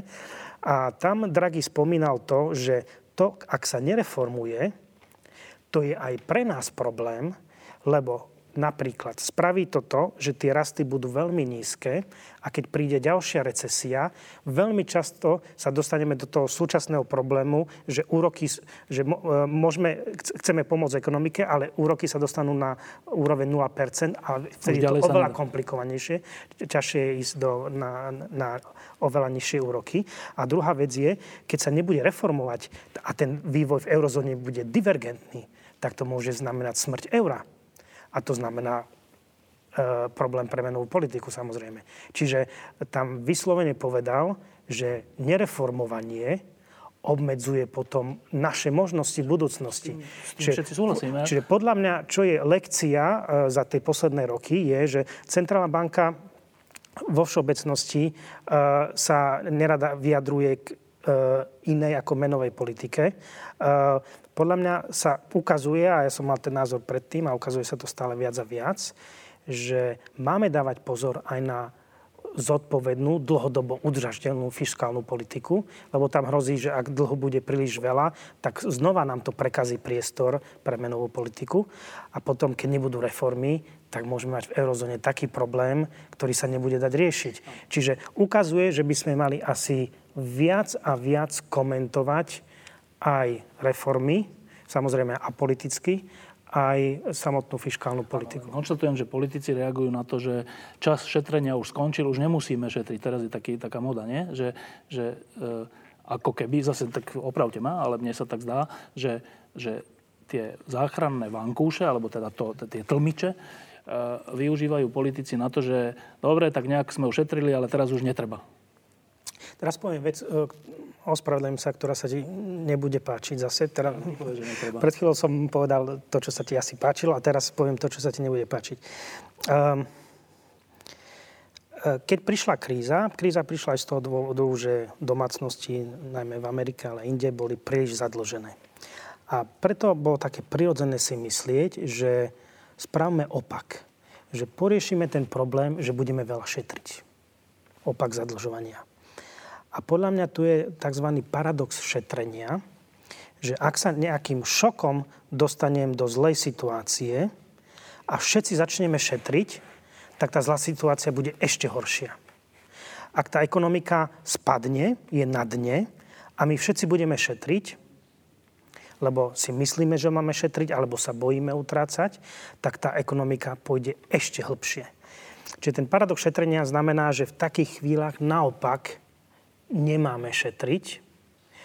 A podľa mňa, čo bola tá chyba, je, že sme, pokiaľ si to môžeme dovoliť, samozrejme sú krajiny ako Grécko, ktoré si už nemôžu e, financovať svoj dlh a nemajú na výber, ale tie krajiny, ktoré si môžu požičať, tak e, nemajú to preháňať s tým šetrením. Čo bola podľa mňa chyba, je, že my sme sa sústredili na takéto jednoduché riešenie, že vykážte znižovanie deficitu, vykážte šetrenie, hoci aj hlúpým spôsobom tak, že to najjednoduchšie šetrenie je, že seknem investície. Hej, nešetrím na e, mzdách, neprepúšťam ľudí, e, e, ale napríklad seknem investície. Vykažte šetrenie a robte aj reformy, ale kontroloval sa to šetrenie a tak sme sa na to sú, sústredili a také to bolo bolestivé, že sme premrhali, ako keby ten, e, sa ten reformný kapitál, že veľa vlád sa sústredilo na to, ako to spraviť aj jednoduchým, hlúpým, plošným spôsobom čo tej ekonomike ešte uškodilo, myslím si ja. A už neostal tá politická vôľa, e, ten politický kapitál na robenie tých reform. Podľa mňa sa to malo robiť opačne. Malo sa tie krajiny, ktoré si to mohli dovoliť, nemali to preháňať na začiatku s tým šetrením, ale naopak mali preháňať s reformami. Podobne aj Grécko. To, že sme od neho žiadali príliš veľa šetriť, mu podľa mňa nepomohlo. A zároveň sa zabudlo na tie reformy, ktoré sú oveľa dôležitejšie z dlhodobého hľadiska ako to šetrenie. Juro. Bolo toľko toho povedaného, že, že naozaj už neviem, kde začať. Navyše si ma opustil, lebo ako si sa stiahol do tej pozície, že, že za tie centrálne banky to len zastabilizujú a tí politici získajú nejaký čas. To bola taká teória. Počas, asi, počas, asi sme presvedčiví. Ale, ale to je, že, že, že to, ja nehovorím, že len toto je problém, že teda nakupujú čas. Ja hovorím, že oni môžu za tie výkyvy v tých živočíšnych púdoch. Jano toto pekne popísal tú teóriu, že najprv sa tí ľudia prvý za, zadlžili a potom z nejakého dôvodu šok, stále sa to volá šok, šok, alebo niečo sa stalo a začali šetriť. Ale ja viem, čo sa stalo. Ja viem, že Alan Greenspan tým Američanom dával hypotéky za 2%. Alan Greenspan, konkrétne človek v konkrétnej centrálnej banke, znížil úroky. Za tie nízke úroky si všetky komerčné banky mohli požičať peniaze. No a čo robí komerčná banka? Napchá to ľuďom, hej. Máte reklamy, kúpte si dom, domy začali rásť. Oni urobili tú bublinu. To nebolo niečo sa stalo, hej. Alan Greenspan znížil z 5,25 úrok na 1,75 a tam to podržal 3 roky, lebo chcel kúpiť čas, získať čas na reformy, nepadnúť do hlbokej depresie, recesie neviem čo, náfúkol ďalšiu bublinu. To nebolo tak, že niečo sa stalo a ľudia začali šetriť. To bolo tak, že Alan Greenspan zvýšoval úroky, lebo už sa zlakol inflácie, pozeral sa na otačkomer, tie rôzne ukazovatele, túto dvojpercentná inflácia. Zase díval sa na zle budíky, ale tomu sa možno ešte dostaneme. No a musím zvýšiť úroky, zvyšoval úroky. No a jasné, že keď človeku, ktorý si zobral 100% hypotéku na 30 rokov s dvojpercentným úrokom, narastol úrok na 7%, tak to nevedel splácať a musel začať šetriť. To nebolo, že on, jeho napadlo, že už chcem šetriť, lebo ja neviem čo, mám, mám nové vnúčata. Takže to, dajú sa nájsť konkrétne príčiny, pekne sa dá pozrieť na základnú úrokovú sadzbu, ktorá, ja súhlasím, to nie je trhová cena, ale všetko, čo som sa doteraz v ekonomii naučil, mi hovorí, že centrálne plánovanie nefunguje. Že teda trh je najlepší spôsob, teda nejaký spolupráca dobrovoľná ľudí, najlepší spôsob, jak alokovať kapitál. Teraz mi tu zástupca Centrálnej banky vraví, že ale my určujeme ceny aktív, hej, že tam není trhová cena, to je naša cena. No a ja vravím, a ja vravím, a to je presne ten problém. To je presne ten problém, keď Centrálna banka vie zvýšiť ceny nehnuteľností alebo ceny dlhodobých dlhopisov, tak pomýli strašne veľa ekonomických aktorov, ľudí, normálnych podnikateľov, ktorí robia hlúpe investície. Hej postavia najvyššiu, najvyššiu budovu na svete a potom ju nevedia prenajať, lebo tie úroky sa postupne zvýšia a centrálni bankári, lebo už teraz tlmia, zase opäť zmenia ceny tých aktív. A toto je ten problém. Toto, to nie len že teda čo robia pre politikov a že teda keď politici chcú byť znova zvolení, tak povedia, nezvyšujte úroky a nechaj ešte trošku nízko, lebo infláciu majú všetci radi, že máte vysokú zamestnanosť, rastú ceny akcií, rastú ceny domov, všetci sa cítia byť bohatší. Nikto, nikto nechce zobrať, ako na to je taký pekný výraz, že, že, že, že punch že, že tá, tá míska s tým alkoholom, nikto to nechce zobrať, lebo všetci to majú radi. Slováci ani Češi radi potom, infláciu nemajú. A potom, a po, ale zase, čo je to tá inflácia? Že, že presne Alan Greenspan sa furt díval na to spotrebiteľské ceny, že nemáme 2%, ale to je strašne zúžený pohľad na ekonomiku. Ekonomika z veľkej časti, väčšina finančných transakcií v ekonomike sa netýka hrubého domáceho produktu. Väčšina finančných transakcií sa týka aktív. Hej. Sú to akcie a najmä dlhopisy. A toto vôbec na to sa centrálni bankári nedívajú. Oni sa dívajú na tie spotrebiteľské ceny alebo na, na to, čo ide do HDP. A to vám znižuje tie ceny napríklad to, čo robí ropa alebo čo robí Čína. Aj keď dovezíte lacné hráčky, tak vám to zničí, zniží spotrebiteľskú infláciu. A potom, lebo väčšinou tá spotrebiteľská inflácia je posledná, ktorá začne rásť a potom oni splašene hovoria, no už musíme zvyšovať tie úroky, ale väčšinou to robia neskoro. Hej, že, že keď už praska bublina, bublina v nehnuteľnostiach. Ale všimněte si Takže... toho paradoxu, protože Juraj v zásadě říká, kdyby jsme měli e, něco vylepšit, tak bychom to měli vylepšit, takže bychom měli centrálně plánovat ještě víc a měli bychom ještě, sledovat ještě, ještě, ještě i mnohem širší okruh cen, než, než sledujeme do téhle chvíle, abychom tohle Keď som minority, tak, tak no? aspoň, aspoň by som mohol predostrieť ten príbeh, ktorý, ktorý sa budete snažiť zničiť. Čiže urobia to, urobia to neskoro a potom oni sú tým, že to sa stalo v tom 2006, hej, že preto začali klesať ceny nehnuteľností, lebo mnoho ľudí prestalo byť schopných splácať tie hypotéky, tie domy sa vrácali na ten trh, začali klesať tie ceny. Tie všetky cenné papiere naviazané na tie domy, ktorých vyprodukovali množstvo, začali byť uh, toxické, tzv. toxické, potom sa to napchalo finančný systém, ktorý, ale ktorý si, požičiaval, ktorý si požičiaval za základný úrok a robil tzv.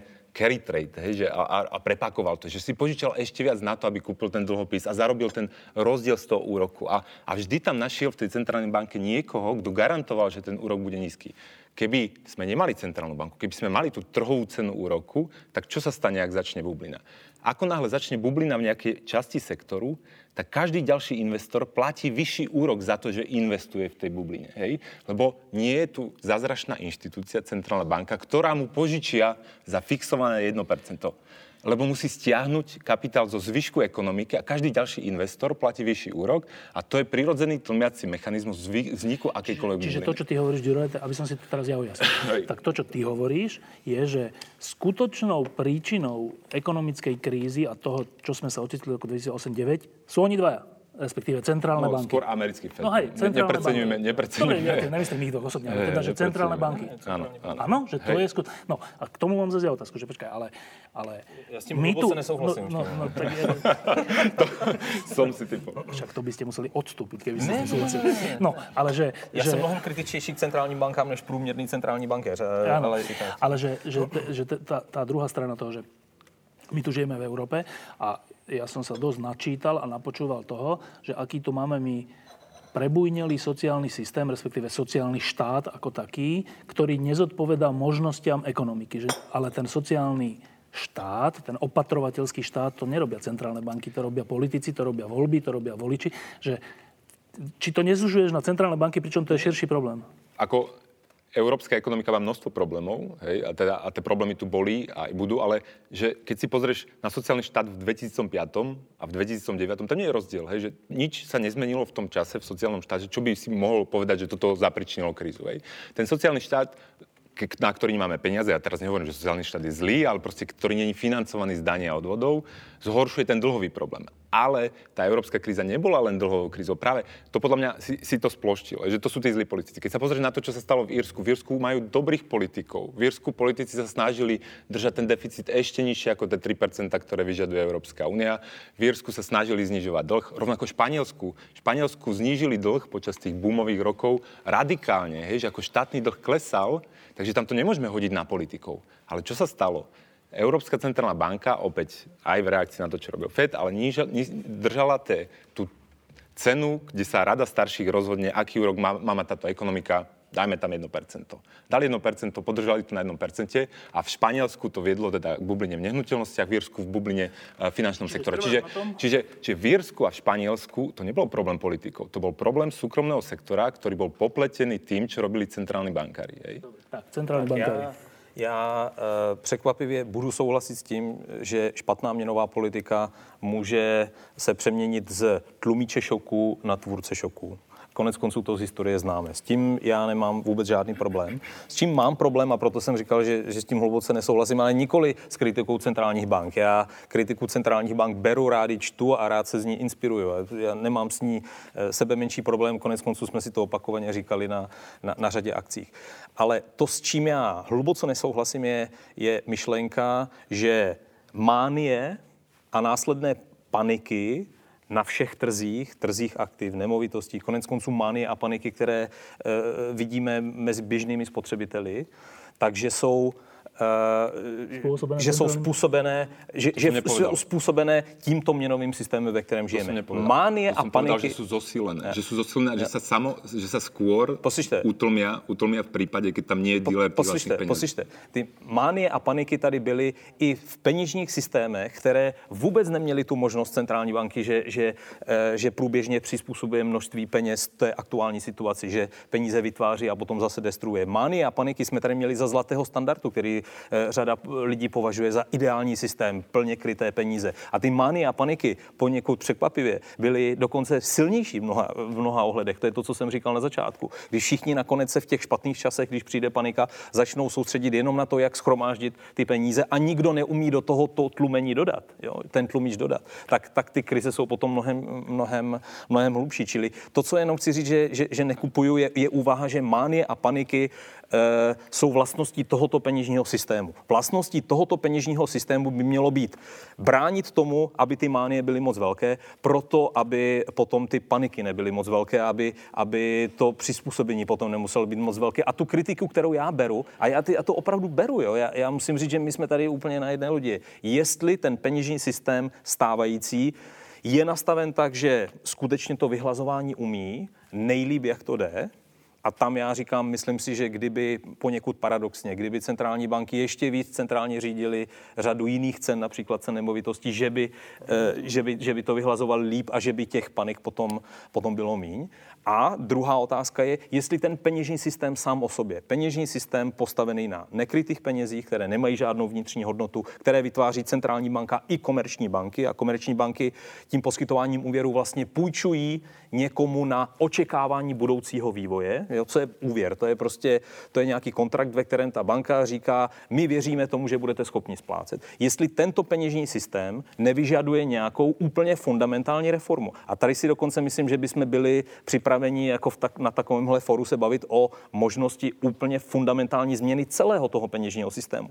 Totiž Štefan se pořád e, ptá na to, jestli v rámci toho e, režimu děláme to, co máme. Já říkám, v rámci toho režimu děláme prostě naprosto správně to, co máme dělat. A teďka je ta mnohem hlubší otázka, kterou už si klade mnohem méně lidí i v, té, i v té evropské nebo světové diskuzi, jestli ten peněžní systém, tak jak je postaven, který je vlastně se spontánně vyvinul do jisté míry a do jisté míry je výsledkem řady rozhodnutí států a, a autorit eh, ve 20. století a řekl bych významně opuštěním zlatého standardu, jestli ten systém nevyžaduje nějaké jako nové promyšlení. A, a, tak to z prvej vody, k čemu mierime například? Eh, těch úvah je řada. Eh, o jedné dokonce psal nedávno ve, vašem týdenníku právě Jura. Je to, je to úvaha, eh, že by komerční banky nemohly vytvářet peníze. Že by tím jediným systémem, kdo skutečně vytváří peníze, byla centrální banka.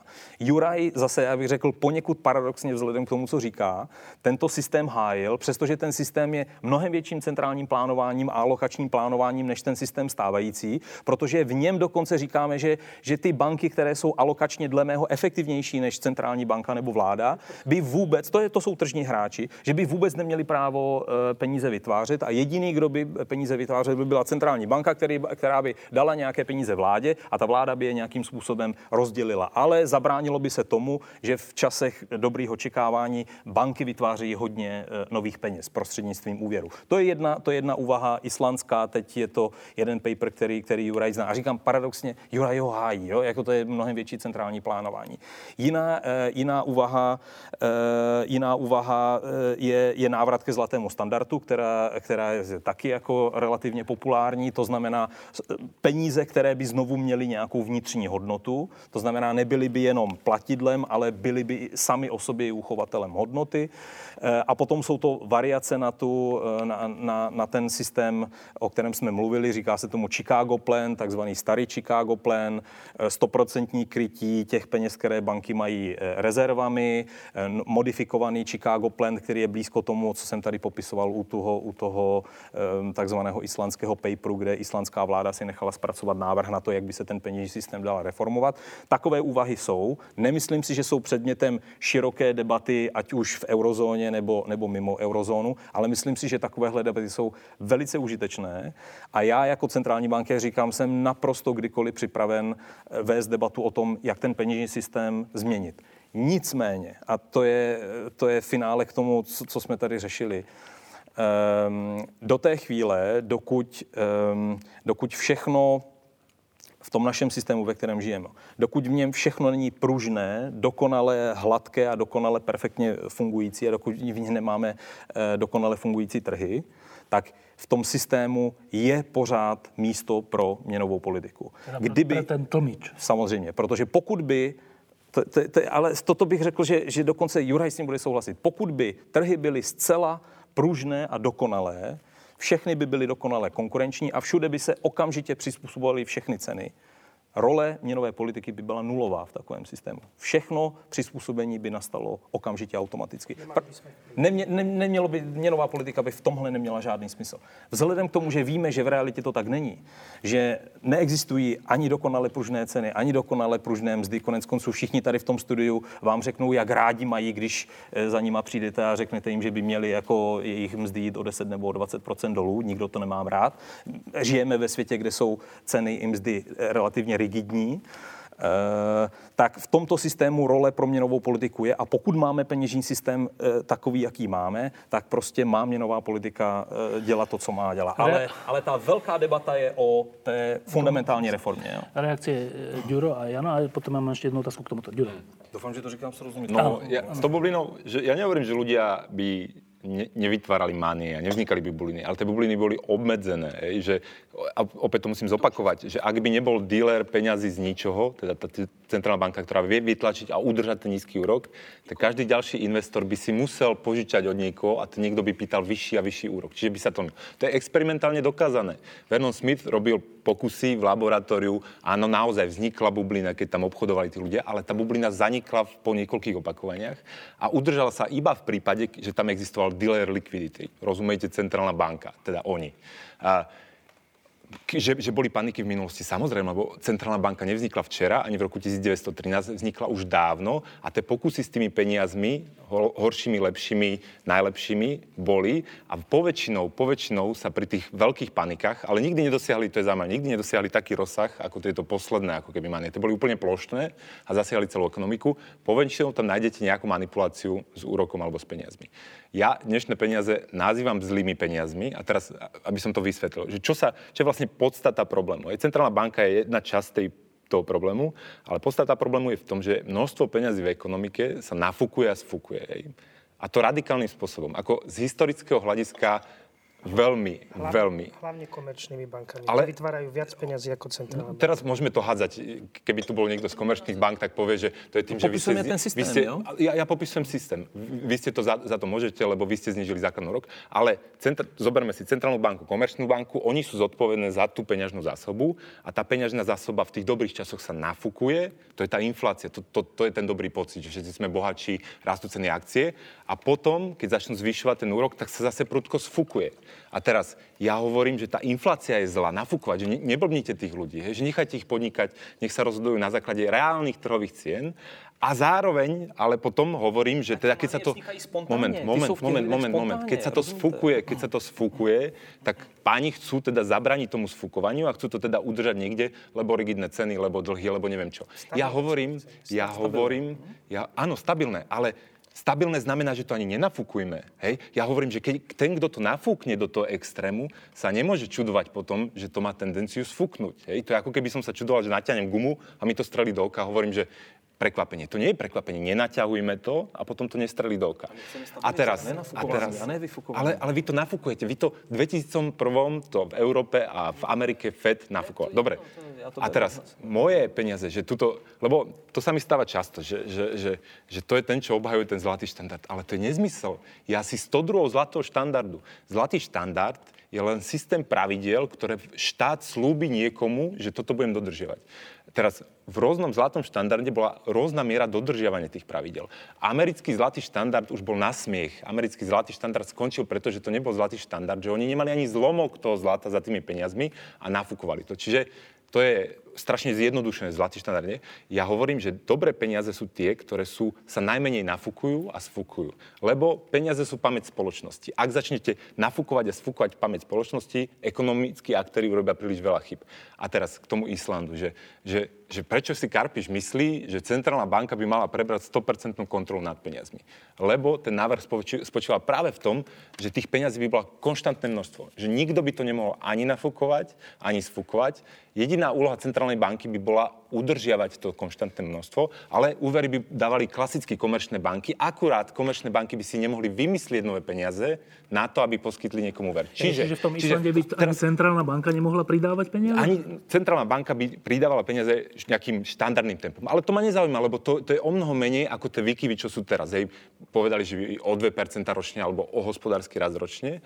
Ale teraz si to popíšme, čo by sa stalo v prípade 2001. Napríklad Paul Krugman keynesianský ekonom povedal, že aby sme zachránili ekonomiku, musíme nafúknuť bublinu v nehnuteľnostiach. To urobil Alan Greenspan, ale na Islande by sa to nedalo, lebo by tí politici nemali ako nafúknuť bublinu v nehnuteľnostiach, lebo by nemohli nič robiť s úrokom, lebo ten úrok by bol už stanovený trhom, lebo trh by vedel, koľko presne peňažných jednotiek majú k dispozícii a na to, aby niekto požičial na nehnuteľnosť niekto iný musí usporiť. Alebo nemôže investovať do automobilky alebo niekde inde. Že ako keby požičiavate reálny kapitál, nepožičiavate vymyslené úspory vytvorené novým úverovaním a tým nafúkovaním tej peňažnej zásoby. brániš narčení, že ty si v skutočnosti za väč- väčšiu centralizáciu. To je strašne zjednodušená. Keď, keď, keď do toho hádžeme toto, že štát a trh a tak, že to, to, to sú také komplikované a prepojené veci, že tam si... tam, je, tam, je, tam je dvore... Dvo, no, no nie, nie, ako ja, ja s tým vôbec nemám problém, že by som obhajoval islandský, islandské riešenie, lebo v tejto črte, v tej stabilite tej peňažnej zásoby, že to není balón, ktorý sa nafúkuje a sfúkuje a podnikatelia sa z toho môžu aj úvodzovky, ale že je to stabilná peňažná zásoba, z ktorej sa poskytujú poctivé úvery. A keď náhodou niekde vznikne bublina, že všetci tí rybári sa stanú, stanú finančnými poradcami a investičnými bankármi, tak to musí byť financované zo zajstných úspor, že mu stará mama na to musí požičať, na to, že on ide špe- špekulovať. Ja, ja už vím, kde, kde máme ten problém, kde, kde vlastně se, se v, tom, v tom základu míme. Jo? I v tom systému zlatého standardu nebo tady těch, toho konstantního množství peněz, Samozřejmě může nastat krize, protože nejde o to, kolik je tam peněz, ale kolik peněz je skutečně v oběhu, kolik peněz se tam skutečně používá. Pokud v jakémkoliv systému takovýchhle fixních peněz ve špatných časech lidé vezmou ty peníze a nebudou je používat, budou je tezaurovat doma, no tak tam prostě budete mít krizi. A neříkejte, že neexistuje žádná zkušenost s tím, jak v takovém systému krize funguje. Co jiného je velká deprese, než naprosto jasná ukázka toho, k jakému koncu...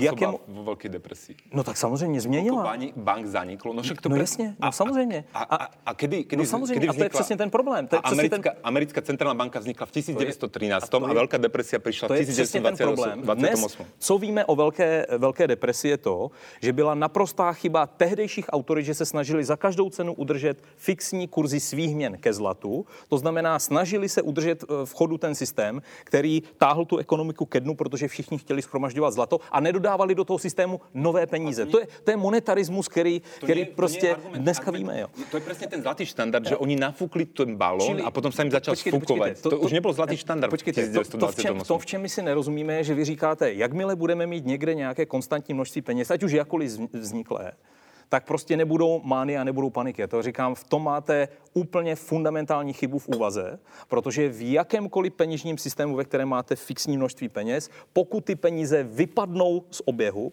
řekněme, ať si to zkusí všichni představit, kteří se na nás teďka dívají. Zkuste si představit, že všichni obyvatelé Slovenska zítra vezmou svoji výplatu a neutratí ani ji nedají do banky, vezmou si ji v hotovosti a schovají si ji doma. Jo? Když tohle zítra všichni udělají, tak tady máte depresi eh, na, naprosto neskutečnou. Jo?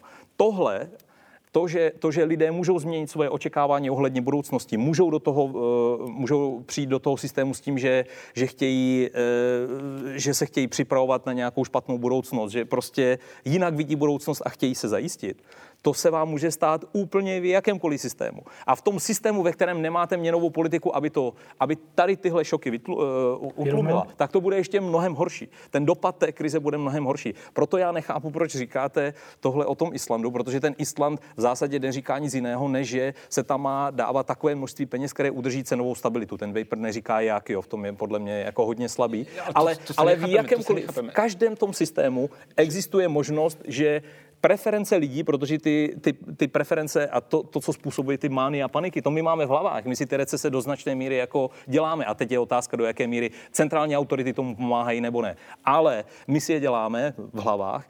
To, že se vám změní očekávání budoucnosti a že, že si řeknete, že prostě radši budu šetřit a radši nebudu utrácet a radši si všechno nechám doma a radši Může si, být si iracionálne? Může to být iracionální, může to být hromadná záležitost milionů lidí a tu, tu recesi vám způsobí prostě v naprosto jakém jakémkoliv systému, včetně toho systému krytých peněz, plnohodnotných peněz nebo fixního množství peněz. Prostě to je ta úplná podstata, ve které se míme. No, presne v tom, a presne v tom nemáte pravdu. No, no, no, no. Lebo ten ten beh na banku, to je, to je charakteristika toho súčasného systému. Nie, a viete si predstaviť, vieš si, viete si predstaviť, že zajtra nikto nepôjde do obchodu nakúpiť potraviny. To je zmena preferencie. jaká, aká zmena preferencie? Ak sa to, stačí, ak sa to... stačí, když sníží svoje, stačí, když moment, moment, moment. běžné nákupy sníží o 10% a budete tady mít takovou recesi, ktorú všichni Ak sa to stane, tak ja, čo budem prvý nakupovať, strašne zarobím. Lebo nikto iný nebude používať svoje peniaze a všetci mi predajú za lacno za moje. Takže to má samo korigujúcu tendenciu. To nie je žiadna smrtiaca špirála. Ono, smrtiaca špirála to začala byť až vtedy, keď banky prestali mať ako keby 100% rezervy a keď tie peniaze mohli zaniknúť. Potom sa mi oplatilo bežať do banky, a byť prvý v tej rade, lebo keď som bol desiatý, tak už som sa nedostal k peniazom. Ale to, toto, ale moment, to, to ale toto na, na Islande nebudú mať, lebo na Islande budú vedieť, že aj keď všetci naraz pobežia do tej banky, tak všetci tam budú mať tie peniaze. Takže na Islande nie je možná finančná kríza. Nie je možná, lebo peniaze nemôžu zaniknúť krachom banky, lebo tie peniaze sú zapísané v centrálnej banke, len sa presunú do inej banky.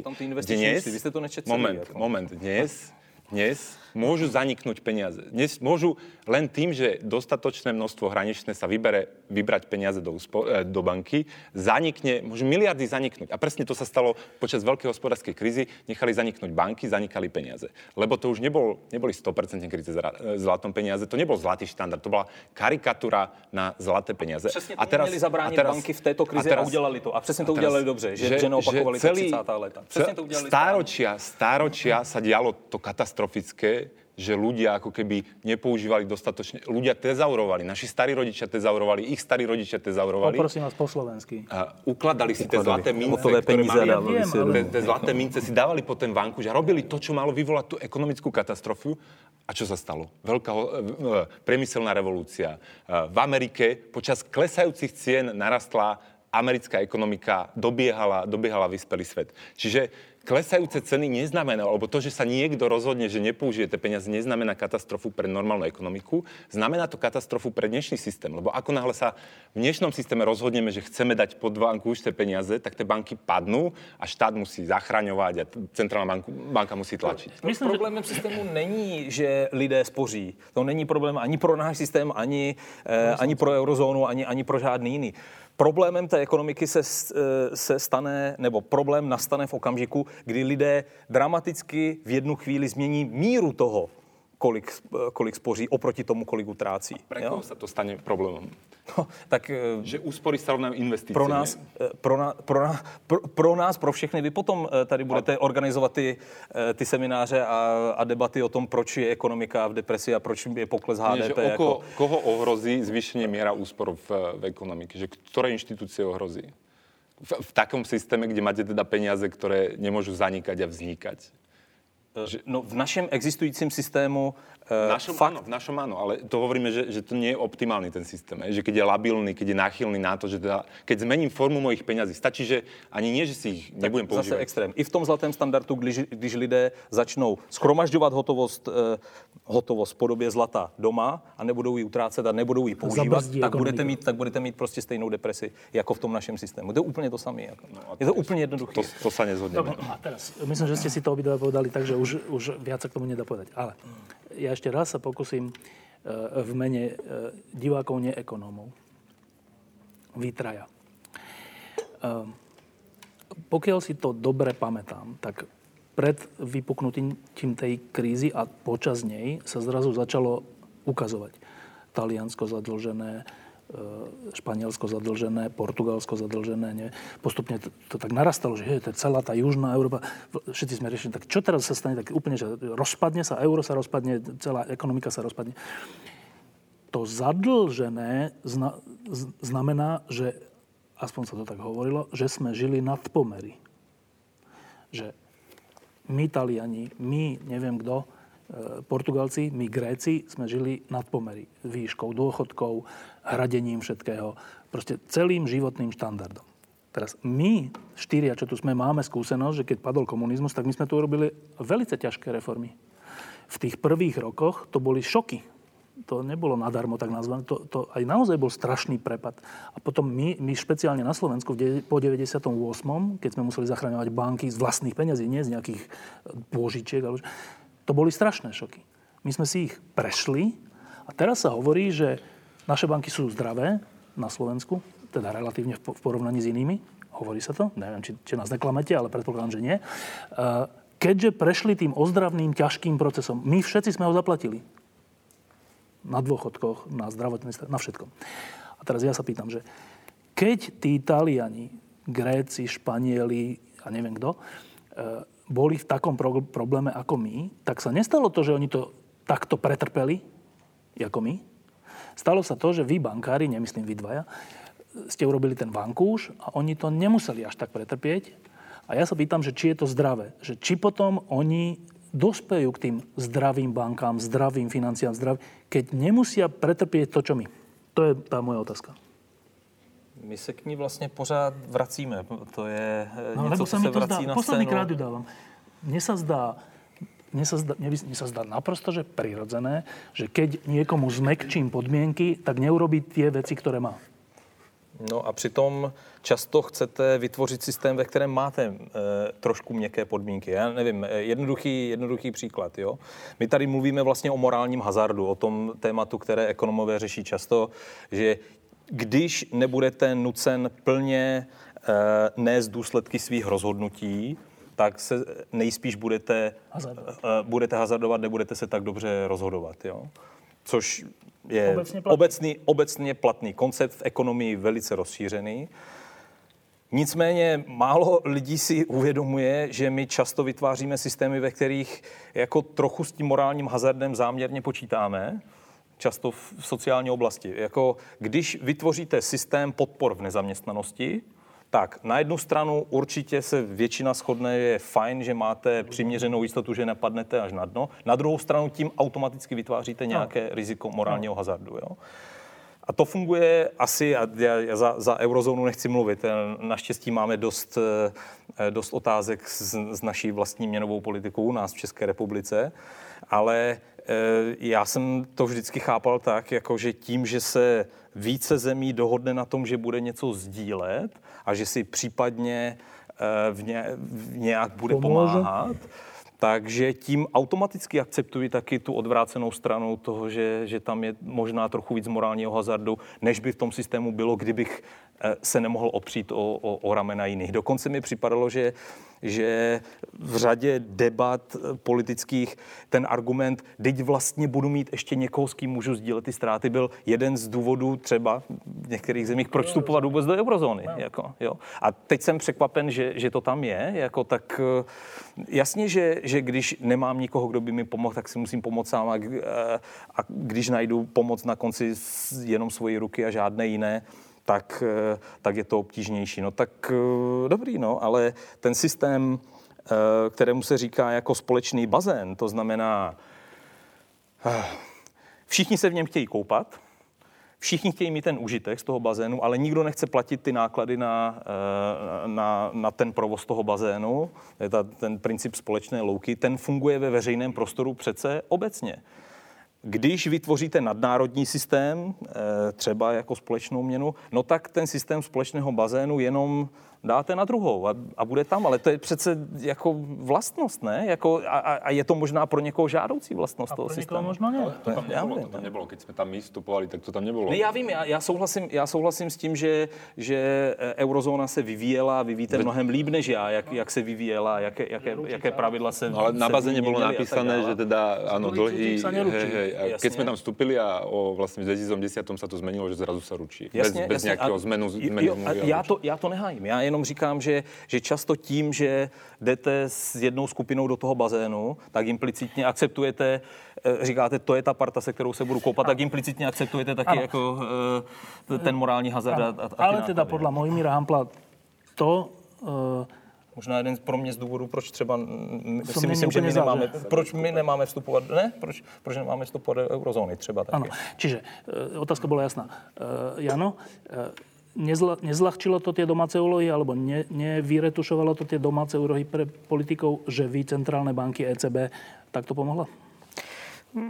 Zopakujem, že ak politici sú rozumní, tak naopak... e, Nedávajte to silné podmienky, dá, skús realitu. E, Druhá vec je, e, Počkaj, jak si na to odpovedal? že vo všeobecnosti logicky by to nemalo. Ale to, Pretože... sa Pretože- nepýtam.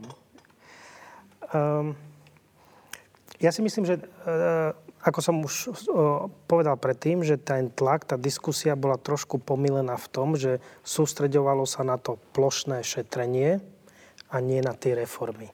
A preto, Ale že či tá pomoc centrálnych bank, dlhopisov a tak, neoslabila schopnosť alebo chuť politikov robiť tie potrebné reformy, po ktorých aj ty voláš.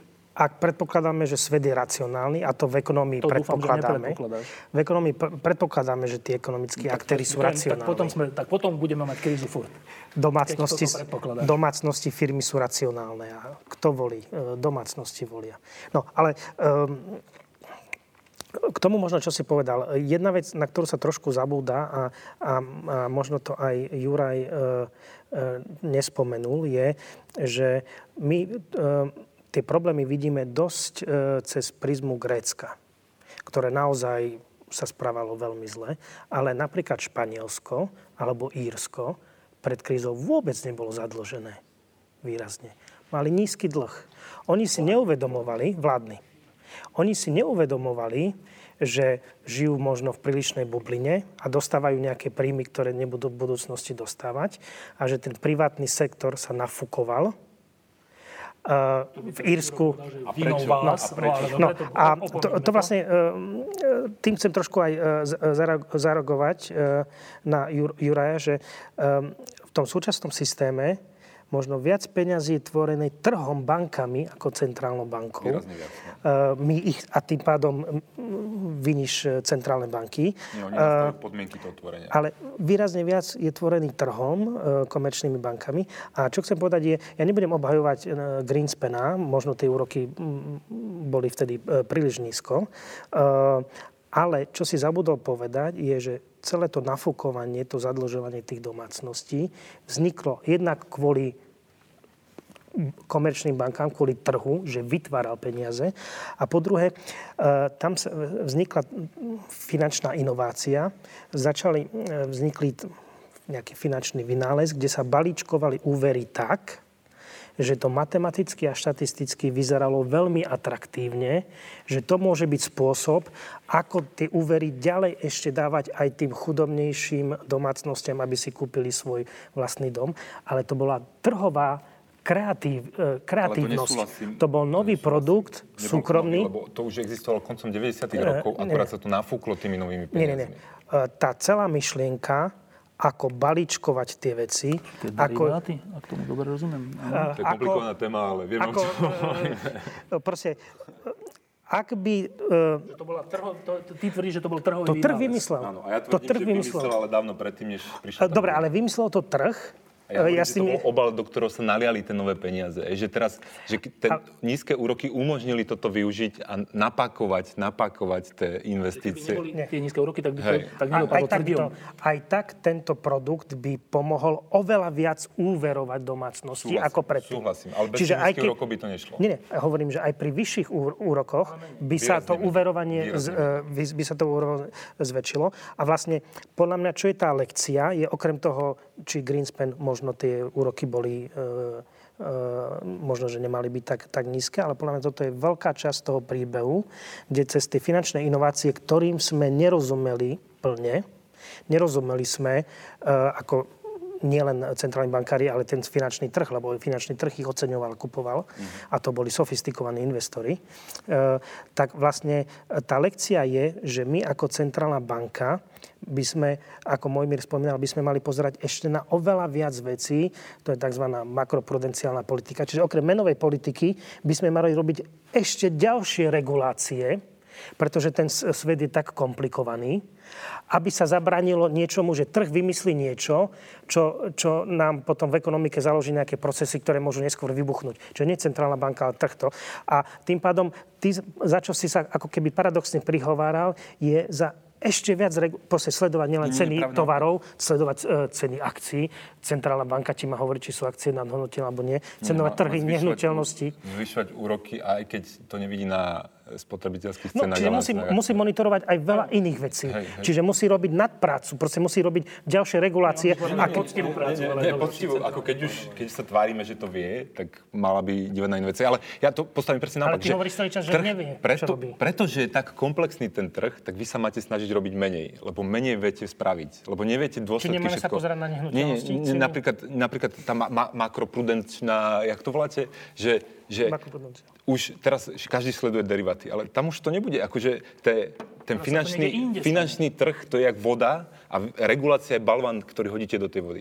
Ono to obtečie. Hej, že nikto nevedel predtým, že práve tade, práve cez credit default swaps a napríklad robil sa taký podvod na regulátorovi, že credit default swaps sa pou- používali na to, aby sa získal dobrý rating pred regulátorom. Že, že a, napríklad EIG, tá poisťovňa, že prečo bola taká dôležitá? Lebo ona predávala tie poistky, ktoré tí investori ukazovali európskym regulátorom, pozrite sa, máme dobrý rating, ne, neviaže to veľa kapitálu. A takéto kopu tých vecí, ale je tých tak veľa, je to tak komplexné, že nemá šancu žiadna inštitúcia chcel na svete že- tých najchytrejších, najlepšie platených ľudí okabatiť. Ako, to sa proste Dobre, nedá. ešte dve krátke reakcie a ja už potom mám otázku. Áno.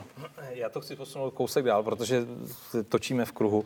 Eh, Já chápu, že vždycky eh, atraktivní snažit se najít nějakého jednoho vyníka. Je někde problém, pojďme někam ukázat prstem, rituálně ho obětovat a můžeme jít dál. Eh, A To u vás máte tady, Zemana takéhoto. nechci komentovat. Eh, Myslím, že to je v celosvětové debatě, je to po té krizi, je to zase vidět, že je to prostě přirozený lidský najít oběť a, a tu oběť odsoudit a prostě dát jí, dát jí trest. A všimněte si, že, že v té debatě je to tak, že pravicoví ekonomové říkají, za to může vláda nebo centrální banka, Levicoví ekonomové říkají přesný opak, říkají, za to nemohly vlády centrální banky, za to mohli ti nenažraní e, privátní bankéři, kteří e, vytvářeli ty to není peníze. levicový jo? ekonom, to, pozor. ne, ne, ne, ne, to, to říkám, že to, to, to, co se snažíme vysvětlit my, že v tom systému vytváří peníze nejenom centrální banka, ale, ale komerční banky. Jo. V, tomto, v těchto dvou extrémech se pohybujeme a v zásadě každá, každý z těch extrémů se snaží prodat tu svoji ideologickou story. Já žiju ve světě praktickém a v tom praktickém světě vím, že, eh, že, obojí, eh, že obojí má nějakou roli. Jo? Obojí má nějaký vliv. V dobrých i ve špatných časech. V systému, ve kterém žijeme, i centrální banky, i komerční banky mají, mají nějakou svoji roli v dobrém, v dobrém i ve zlém. A to, co je vlastně zajímavé, je, že ani ten jeden extrém té debaty nemá rozumnou eh, eh, rozumnou alternativu toho, jak změnit ten peněžní systém. To mě na tom přijde vlastně jako fascinující, že po všech těch letech, kdy se tady bavíme o tom, jak jsme měli krize, jak se z toho dostat, tak jediné, co se děje, je, že nikdo neodchází od režimu inflačního cílování, který tady byl, jenom jsou další a další centrální banky, které k tomuto režimu uh, se, přihla, se, se k němu uh, přihlašují. A, a ten systém vlastně jde dál. A neděláme radikální reformu, ale děláme ty drobné změny v, me, v mezích zákona, snažíme se do toho vnořit nějaké další brzdy a snažíme se uh, Eh, vytvořit systém, který bude trošku lít Je To je zajímavé, že prostě nikdo z těch extrémů nemá vlastně žádný návod na to, jak předělat ten systém. Jo? Ano. Žijeme a teraz, možno by som doplnil, že ale zase tu boli názory, že ak sa budú tlačiť peniaze, ak sa bude robiť kvantitatívne uvoľňovanie, tak príde hy- hyperinflácia za dverami. Tie názory tu boli. A zatiaľ a Zatiaľ sa nepotvrdzujú. Teraz si dáme druhú, druhú pesničku, ale ešte pre ňom teda po tejto hodine a pol, čo sme hovorili. Ehm, v tej druhej časti sa vás opýtam na euro a to bude veľmi zaujímavé, lebo jeden je tu z krajiny, ktorá není v eurozóne a dvaja, ktoré sú ktorá, z krajiny, ktorá je v eurozóne. Že, ale ešte predtým, že teda zhrňte teraz to, čo sme povedali za tú hodinu a pol v, tej, v odpovedi na túto otázku. Za tých 6-7 rokov, čo sa boríme s tým a hľadáme také riešenie onaké a nakoniec, čo teraz ste to troška na, na, nakusli, uh, ideme dobrým smerom? V, tých, v tej reakcii na to, čo nás postihlo. Ideme v zásade dobrým smerom, alebo v zásade zlým? Jednou vetou, alebo dvoma vetami, že v čom? E, Mojmír. E, v oblasti peněžního systému a měnové politiky si myslím, že v zásadě rozumným směrem, nemyslím si, že, že v oblasti e, regulatoriky e, jednotlivých bank, eh, tam si myslím, že, že možná vytváříme nějaká dodatečná rizika. Ale když to zjednoduším do té jedné věty, kterou chcete, Štefane, tak bych řekl, v oblasti měnové politiky rozhodně jdeme lepším směrem než v oblasti strukturálních reform. Mm-hmm. Juro? Nie, ja menej opakujeme to isté, čo bolo pred krizou. Že, že rovnaké opatrenia, ktoré sa aplikovali na recesiu a problémy po roku 2000, sa opakovali teraz po tejto kríze. Akurát tá bola väčšia, čiže tie opatrenia bola väčšie, boli väčšie ale nič zásadné sa nezmenilo. Ja, Jano? Súhlasím, že v oblasti menovej politiky ideme v zásade dobrým smerom. Môžeme sa obaviť o tom, že či už to nemalo prísť skôr, ale v oblasti fiskálnej politiky, hospodárskej politiky, kde by som bral, že sú aj tie reformy, ideme, išli sme zlým smerom. K tomu sa teda dostaneme a teraz pesnička. Neustále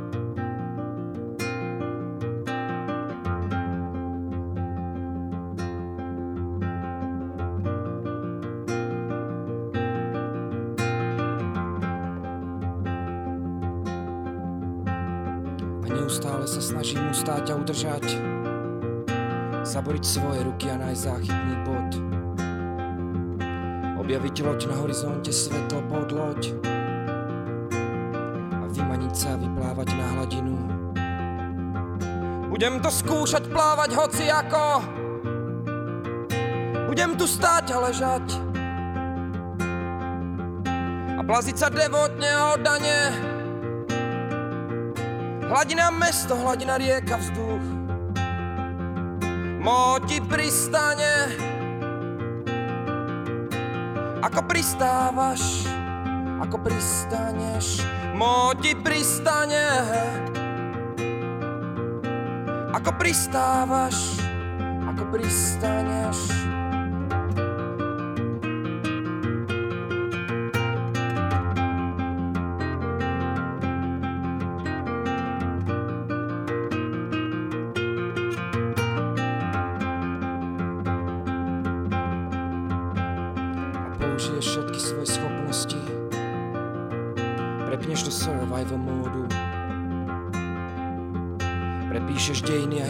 Ti dá za pravdu. A prežiješ a uvidíš mesiac, oblohu mesiac. Kolžeš sa po povrchu, meníš sa. Hladina mesto, hladina rieka, vzduch. Kolžeš sa po povrchu, meníš sa. Hladina mesto, hladina rieka, vzduch. Moti pristane, ako pristávaš, ako pristaneš, moti pristane. Ako pristávaš, ako pristaneš.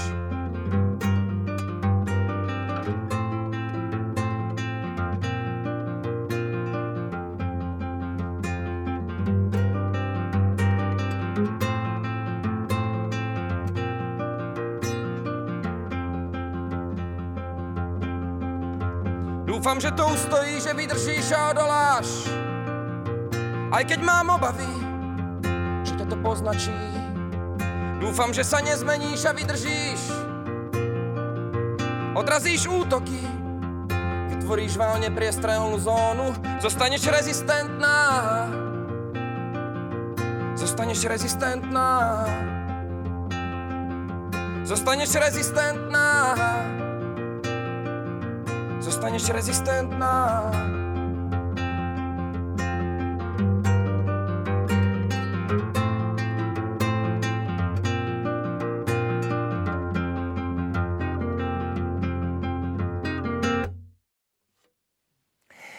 To bola druhá pesnička, ešte raz e, si ťa vypočujeme. No a teraz k tomu euru. To som fakt zvedavý, že čo budete hovoriť. Totiž toto euro, celý ten projekt, e, to má takú zaujímavú vlastnosť, že podľa toho, ako to sa na neho pozera, tak ten o ňom to hovorí, čo mu práve vyhovuje. My keď sme vstupovali do, do eurozóny, tak sme tam vstupovali s tým, že nám to pomôže ekonomicky. Česi tam nevstupujú a hovoria, že preto tam nevstupujú, aby im to ekonomicky nepoškodilo. Aby nestratili nástroje, ktoré sú dôležité. Tak je asi konsenzus, že Grécku to škodí, že je v eurozóne, že nemá tie prírodzenejšie nástroje. Zase iní povedia, že nie, lebo ten celý projekt je dôležitejší ako nejaký problém Grécka a preto je dôležité aj to Grécko tam zachovať. Proste mat, sú na to neuveriteľné názory, e, rozdielne. A teraz sa vás teda rovno opýtam. Podľa vás projekt eura respektíve eurozóny, pomáha Európe, alebo je to jeden, jeden z jej problémov? Tak asi najprv začneme členskou krajinou. Tak Jano. Ten projekt e, eurozóny, ako bol vymyslený, mal dva problémy. Ten prvý problém je, že nebol domyslený, e, že chýbala ako keby aj tá spoločná fiskálna noha alebo teda mali sa e, výrazne vynúcovať to, tie pravidlá, že každý za seba. Ale aj tak chýbala, aj v takom prípade by chýbala nejaká fiskálna noha. A že tam boli krajiny, ktoré neboli pokladané za tzv. optimálnu menovú zónu, že sú veľmi podobné navzájom a že tam boli rozdielne krajiny. A to je tá druhá chyba, že to bol politický projekt. Myslím si, že stanovať e, takýto kurzový režim politický bez prihľadania sa prihľadanie na to, aké krajiny do ňoho vstupujú. E, a keď nemám silnú fiskálnu nohu, je, je chybou. E,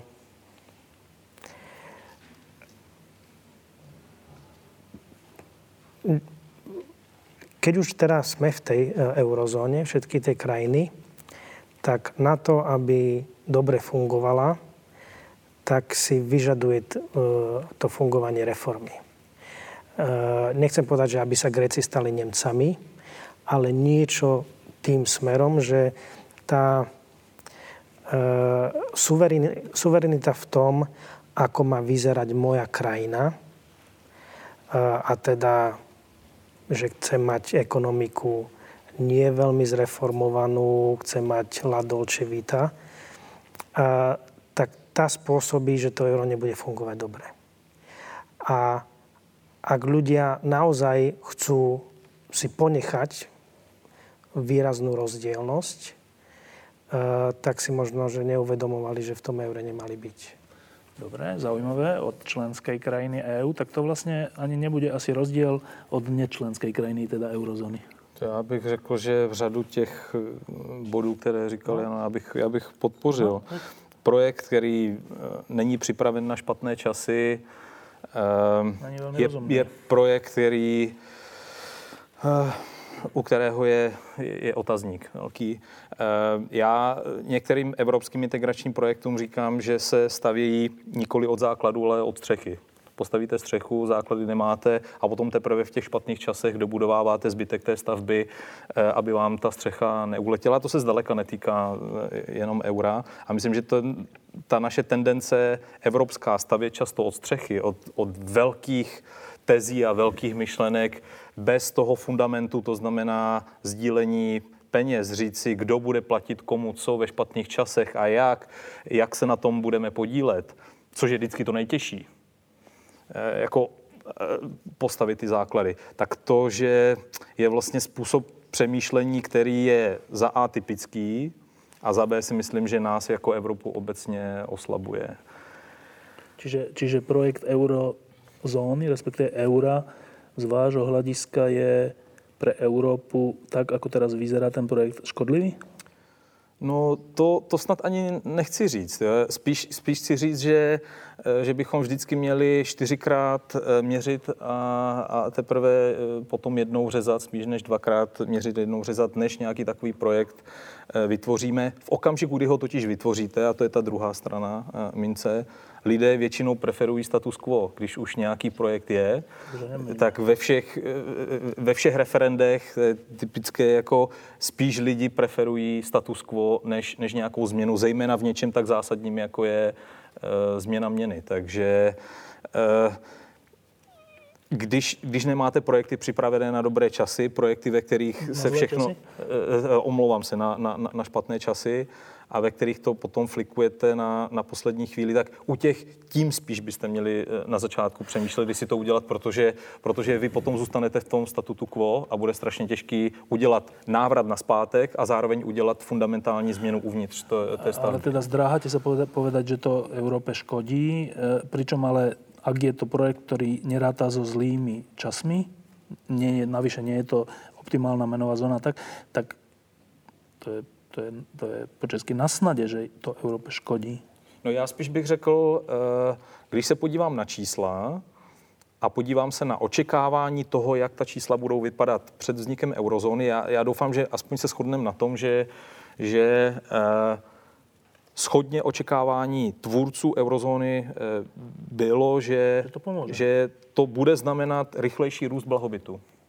Aspoň tak já si to pamatuju. Tak si pamatuju ano. Eh, papery, které, které byly, byly před začátkem vzniku eurozóny. tam byla ta politická myšlenka. A to samozřejmě. Je, aby jsme nemali vojnu. Samozřejmě, jo, je to eh, politický projekt, ale mělo by to pomoct růstu blahobytu. Když se na to dívám čistě z hlediska čísel, tak se zdá, že se nedá přesvědčivě říct, že země, které jsou v eurozóně, tak rostou bohatnou rychleji než ty, které jsou mimo. Dokonce to pro řadu zemí mimo eurozónu platí úplně obráceně, je, že rostou rychleji než, eh, než, než průměr eurozóny. Na druhou stranu máte země, jako je Slovensko, které dlouhodobě od rozpadu Československa roste v průměru rychleji než Česká republika. Bez ohledu na to, jakou měnou platí. Až na některá eh, výjimečná období konverguje, dohání, roste rychleji, než, než roste, roste Česká republika. Jinými slovy, jsou zřejmě, zřejmě části eh, té eurozóny, které jsou schopny žít s tou, eh, s tou kazajkou společné měny líp a, a, a ty, které hůř. Ale v průměru se mi nezdá, že by se naplňovalo to očekávání, že toto bude projekt, který za A pomůže ve špatných časech. Vidíme, že ve špatných časech spíš nevíme, co máme dělat a za B přinese zřetelný nárůst blahobytu. Ináč k tomu príkladu Slovenska teraz ma iba napadlo, že, že e, to je asi tak, ako povedal Klaus, tak troška na myslenie, ako len on vie, že však ale na Slovensku tam sa urobili také reformy, ktoré by sa v žiadnej normálnej krajine robiť nemohli, tak veľa a tak naraz, že či náhodou v tom nebude ten rast troška zakli, teda mm, zakorenený. Určitě ta, to vysvětlení je, je velice běžné a používá se i v české diskuzi, kdy se bavíme o Slovensku. Nicméně e, znovu opakuju, vy jste rostli v průměru rychleji a keď jsme reformy za, za, za celé to období. Potom v tom období reform ještě rychleji, ale eh, ale prostě doháníte Dobre. systematicky. Jo, eurozóna, euro pomáhá Európe alebo škodí? Moja práca tu už bola spravená pred rečníkmi. tu výnimočne sme sa celkom zhodli, všetci traja asi. Ja by som len dodal... Vlastne ja, ja by som len dodal, že, že to euro ako keby vytvorilo ten problém spoločnej špajze a ten problém stále nie je vyriešený. Že ako keby z tej spoločnej špajze, teda Európska centrálna banka, sa obslúžili tie krajiny, že znižilo im to úroky Grékom aj Španielom Mírom. No ale teraz sme nevyriešili ten problém, že ako ju strážiť, že malo byť na to teda ten pakt stability a rastu, ten paradoxne odignorovali ako prví Nemci, že Nemci pochovali vážnosť paktu stability a rastu, lebo nesplnili tie deficitné kritériá a nebola im udelená pokuta. No a potom prišli tie rôzne deriváty ako Tupex, Sixpack, fiskálny kompakt a rôzne iné pravidlá. A momentálne tá najdôležitejšia otázka pre eurozónu a podľa mňa potenciálne aj pre Európsku úniu, lebo podľa mňa to môže zajsť tak ďaleko ten problém s eurom, že ohrozí samotnú integráciu ako to, čo bola tá prvá myšlienka. Že naozaj euro bol politický projekt, ktorý má pomôcť integrácii. A mne to v súčasnosti príde, že ak nenájdeme riešenie tej, eh, ako zamknúť spoločnú špajzu, tak ohrozíme ako keby aj to menej, čo sme mali predtým. Hej. A ja osobne uh, teda neverím na to, čo, čo momentálne sa prezentuje, že sa našlo, hej, že tie posledné fiskálne pravidla, lebo podľa mňa uh, tie krajiny to nedodržiavajú a, a vedia, že to nemusia dodržiavať a podľa mňa to nebude fungovať. Uh, počkaj. Uh, krajiny nedodržiavajú ani tie posledné pravidla, ktoré hej, sme si dali? Napríklad fiskálny kompakt, že keď bol ratifikovaný, tak hneď to porušilo, myslím, že Španielsko bolo prvé, potom bolo uh, Francúzsko a Francúzsko odvtedy to porušia, poruš, porušuje stále.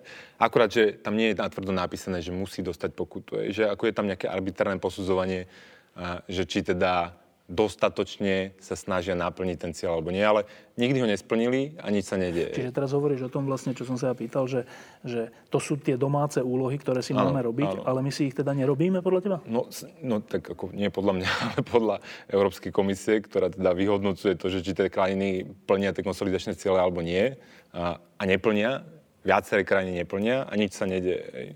A to je presne že to je tá spoločná špajza. Lebo keď nejaká krajina má nezodpovednú fiskálnu politiku a je v menovej únii, kde centrálna banka garantuje všetky krajiny, tak ako keby používa ostatných kreditku. Ej, že ako keby tá menová únia to je spoločná kreditka. Keď každý používa tú kreditku a niekto je zodpovednejší a niekto menej zodpovedný, tak ten menej zodpovedný sa vezí na tom zodpovednejšom. E, dobre, a z toho teda vyplýva, lebo teraz sú také, aj v súvislosti s tým Ruskom a, a, a Krymom a tak, e, sa rieši otázka, že či my, v tomto prípade širšie Západ, ale dobre, už je Západ, Západná Európa, Európska únia, e, či my vlastne už nie sme takí troška zdegenerovaní, teda jednak v zmysle, že ukázať nejakú silu a zastaviť nejakého agresora, ale aj v zmysle urobiť rozumné veci na úkor blahobytu, hedonizmu, niečo také. Tak vy, ekonómovia, e, uvažujete aj týmto smerom, že, že dobre, ak, ak príjmem to, čo hovoríte, že vy, centrálne banky, e, sa snažíte čo najracionálnejšie o vyrovnanie tých vecí a danie možností robiť tie správne veci. Ale to, čo hovorí Ďuro, že my tie správne veci ale aj tak nerobíme. Že, či to není tak, že, že to, už je, to už je iba taký racionálny pokus, ale ľudia to už nechcú. A že či, či to, či to čo, o čo sa pokúšame tu v tejto diskusii, to vôbec nejak zadefinovať, či už, je, či už nie je neskoro. Či ešte máme tú schopnosť. Francúzsko tu, ešte skočím, že Francúzsko tú schopnosť nemalo nikdy, že oni vlastne od 76. nemali vyrovnaný rozpočet, že oni tie deficity robia neustále a môžu to robiť vďaka tomu, že aj tú menu cez tú centrálnu banku používajú na tú financovanie, že to robia cez infláciu, že vytlačia tie nové peniaze a, a môže to robiť ďalej tá centrálna banka. Akože akurát, samozrejme, že to znižuje ten hospodársky rast. Že to nie je náhoda, že ten hospodársky rast je teraz taký biedný, podľa mňa. Je to práve preto, že tlmíme, hej, že tlmíme, umožňujeme aj iné riešenie, ktoré je menej efektívne. Hej, že, že, že dá sa to takto robiť. Kde sú tie hranice, neviem. Že... Ja sa vlastne to pýtam, že či nám Európe, okrem demografickej krízy takej, nehrozí aj táto kríza, to je kríza nejakej elementárnej akcie schopnosti. Vidíme problém, riešme ho. Ale my vidíme problém a opakovane mi tu hovoríte, že tie úlohy si nerobíme. Hm, je vôbec Európa v tomto zmysle života schopná? Ako súhlasím s tým, že tie úlohy si nerobíme, ale asi by som e, nepoužíval fiskálny deficit, e, deficit štátu ako ukazovateľ a práve sa skôr zameriaval na tie reformy, lebo to je práve e, e, to lepšie riešenie tej krízy a tam súhlasím, že si ich nerobíme. Súhlasím tiež s tým, že vo veľa krajinách je ako keby taký v politickej sfére také preteky na dno. Neviem, či som to dobre do Slovenčiny preložil, že tí politici sa predháňajú populistických riešeniach a chýba ako keby vizionár. A viac menej, ako som spomínal, tie reformy sa robili v tých krajinách, ktorých museli spraviť, lebo boli pod programom. A tu aj často ospevované Nemecko, keď si naozaj pozrieme, čo kancelárka Merkelová robí, tak zistíme, že nerobí nič a dokonca v niektorých oblastiach e, ten stav aj zhoršuje. E, takže e, podľa mňa sa dá súhlasiť s tým, že chýbajú tu politici možno vizionári, e, ktorí by e, tie krajiny potiahli a tá, ja myslím hlavne v reformách, nenutne, či deficit bude jeden rok taký alebo taký. Ja by som možno dal stále nádej tomu, že možno tí voliči nemajú dostupné zrozumiteľné informácie. Možno keby aj v tých médiách ten populizmus bol ešte zrozumiteľnejšie odhaľovaný, demaskovaný, zosmiešňovaný a tak ďalej, že by to tomu politickému procesu pomohlo vygenerovať e, väčšie osobnosti. No, e, tak abych zase trochu hájil Evropu, e, je to místo, kam lidé utíkají a kde chtějí bydlet a kam, kam se chtějí přestěhovat, e, nikoli odkud chtějí odcházet zatím pořád. Jo. Tak, aby jsme úplně ten, e, tu, tu, naši, tu, tu naši Evropu milou e, nezatratili. Um, Štefán se ptá na to, jestli jsme vlastně nepřestali být dostatečně hladoví. A to já mám pocit, že asi ano a dokonce bych řekl, že to vidím i v zemích, které ještě nedosáhly v bohatství té úrovně průměru EU, což jsou, což jsou obě dvě naše země, že, že už té hladovosti je míň. Země, které jsou hladové a kde jsou schopni udělat jako strašně, těžké, strašně těžká rozhodnutí a strašně těžké strukturální reformy, o kterých vy pořád mluvíte, jako bylo třeba Lotyšsko nebo, nebo jiné pobaltské země, jsou schopny něčeho dosáhnout právě proto, že že ještě někam běží a, a, a věří, že, že ten cíl má smysl a věří, že, že, že se tam dostanou. V Lotyšsku mimochodem to bylo za cenu odstěhování se desetiny populace z té země, nebo 200 tisíc lidí, jako neskutečná věc, když se bavíme o těch přizpůsobovacích mechanismech. Takže jestli máme méně hladovosti, možná ano. Nevím, jestli to taky není, ale z druhé strany Není to fajn? Jako neznamená to, že vlastně se máme eh, dobře, že vlastně si říkáme, jako je to fajn, není, není to tak zlý, že nemusíme uvažovat o, o bolestech a strastech. Co, mě, mě, já prostě musím říct, že nemám rád takovou tu, to, to, to jednoduché ukazování prstů zase na obětní beránky na politici. Politici, vy za všecko můžete, jo, my nic. Jako politici jsou odraz nějakých preferencí té veřejnosti. Jako to, když oni nechtějí dělat žádné zásadní strukturální reformy a všichni říkají, udělejte strukturální reformy, no ale lidi nechtějí. Jako, lidi nechtějí strukturální reformy.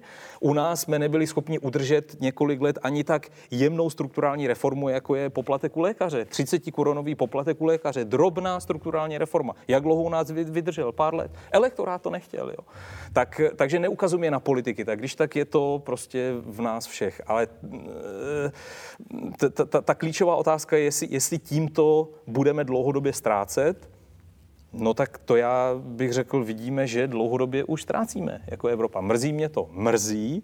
Jestli mám nějaký návod na to, co s tím dělat, jednoduchý nemám. Kdyby ho měl, tak asi jsem jinde než, než centrální bance, ale minimálně moje tendence věřit víc konkurenci, eh, mě, mě vede k úvaze, že, že ne všechno se vždycky vyřeší tím, že všechno zintegrujeme, harmonizujeme a řekneme, všechno všude bude pro 500 milionů lidí stejný a tím je vyřešeno. Když bude všechno všude pro 500 milionů stejný, tak i ty chyby budou pro 500 milionů stejné, pro 500 milionů lidí stejné. A mě ta zkušenost i s tou krizí vede k tomu, jestli bychom se zase neměli vrátit prostě k tomu modelu, jakože i hospodářské politiky, ty strukturální reformy spolu měly soutěžit, že by měly být vítězové na které se všichni budou dívat závistivě, závistivě a budou říkat, podívejte se, v Evropě je ta, tahle země, která to udělala takhle. Zatímco ten integrační mainstream to vede spíš k tomu, všechno všude musí být stejný, nikdo se nesmí nikde v ničem odchylovat, všechno musí být prostě totálně zharmonizovaný a potom bude to, to, to, to konečné vítězství člověka nad, nad problémy. Tak mě spíš, jestli to k něčemu vede, tak jestli, jestli bychom se neměli vrátit k nějaké soutěži tady. Jo? No a jestli by nám to nepomohlo jako západní civilizaci. Teda soutěž v zmysle e, konkurencie jednotlivých štátov. Jasně, v, v, soutěž, soutěž soutěž o, o daňové poplatníky, o investice, konec konců i, i o lidi, kteří tam eh, chtějí bydlet, soutěž, eh, soutěž o, o ty, kteří, eh, soutěž o ty, kteří jsou ochotní tam třeba utratit nějaké peníze. Jo? To jako takováhle soutěž může být relativně zdravá. Zatímco my říkáme, v tom mainstreamu říkáme, jak každá soutěž je špatně. Jak, jakmile jsou ve dvou státech daňové sazby různé a k tomu směřujeme prostě k harmonizaci daní, tak je to vlastně problém. Já nevím, třeba to není problém, když to není problém ve Švýcarsku, ve kterém i kantony si mezi sebou soutěží, eh, kantony mezi sebou soupeří jako o investice a soupeří výší daní. Tak proč máme v tom mainstreamu prostě tak strašnou tendenci pořád všechno glajšaltovat? Tomu... Možná, že to mě jako na tom vadí a možná, že to mě i ta krize jako znovu v tom utvrdila, že to furt všechno A k tomu je taká zaujímavá otázka, že v Česku bol taký, boli také dva tábory, že uh, Klaus, Klaus, ktorý bol taký ten akože za zlého a on ináč v mnohom je teda naozaj čudný patron, aj teraz už spolu so Zemanom, ale v tej jednej veci, v tejto, v tejto konkurencii, respektíve v postoji k euru, respektíve k postoji k nejakej centrálnej regulácii, on bol skôr proti a bol vysmievaný, že to je aj jeho vlády a potom ešte aj keď bol prezident, že, že vlastne spôsobuje, že Česko ako keby sa vydeluje z Európy. A teraz tá zaujímavá otázka je, že medzi tým už sú iné vlády, ktoré predtým ho za to kritizovali a tie, konštatujem, vidím to len tak, že stále oddialujú to, že kedy do toho eura, kedy sa tam prihlasíme. Je to stále také, že vlastne hovoria teraz to, čo on hovoril pred 5 rokmi. A to mi príde zaujímavé, že, že ako keby skúsenosť a konsenzus v Čechách sa tvorí skoro tým směrem, jako jste teraz povedali. Je to tak? Já, já musím říct, že jsem fascinovaný vývojem té domácí debaty. Napsal jsem o tom takový kratičký článek, kde jsem si dovolil říct, že dnešní nejhlasitější stoupenci vstupu do eurozóny dnes používají úplně stejné argumenty, jaké používali ti takzvaní euroskeptici před no. osmi lety. Říkají, ještě Nesmí to být rychle, teď ještě ne, musíme nejdřív dobohatnout na úroveň eh, těch, těch západních zemí, musíme mít no. domácí přizpůsobovací mechanismy, pružný trh práce, fiskální politiku, eh, nesmí to být eh, hned, nesmí se to uvalit na tu populaci. Čím populace. Tak kus toho je to, o čem se tady bavíme celou dobu, jako samozřejmě to krize. A já věřím, že kus toho je, a to si možná jako namlouvám, um, to, že prostě není poptávka potom měnit českou měnovou politiku a českou měnu. Ta většinou vzniká, když se v ní něco děje špatně. Jo. To je to jednoduché eh, americké pravidlo, pokud to není pokažené, neměň to. A mně se zdá, že prostě s každým dalším rokem ta populace zjišťuje, že vlastně není nic brutálně pokaženého ani na kuroně, ani na té měnové politice. Ne, samozřejmě, proto říkám, je to, eh, je, nechci, aby to byla společnost pro se, sebeobdivování se. Krize v tom má určitě vliv a určitě si ty nálady budou i měnit. To není nic konstantního. Já to jsem si toho dobře vědom. Ale pro mě na té debaty je tak fascinující a tak málo zaznamenaná. Ti lidi si tak málo uvědomují, jak, jak vlastně změnili, jak změnili svůj pohled. Jo.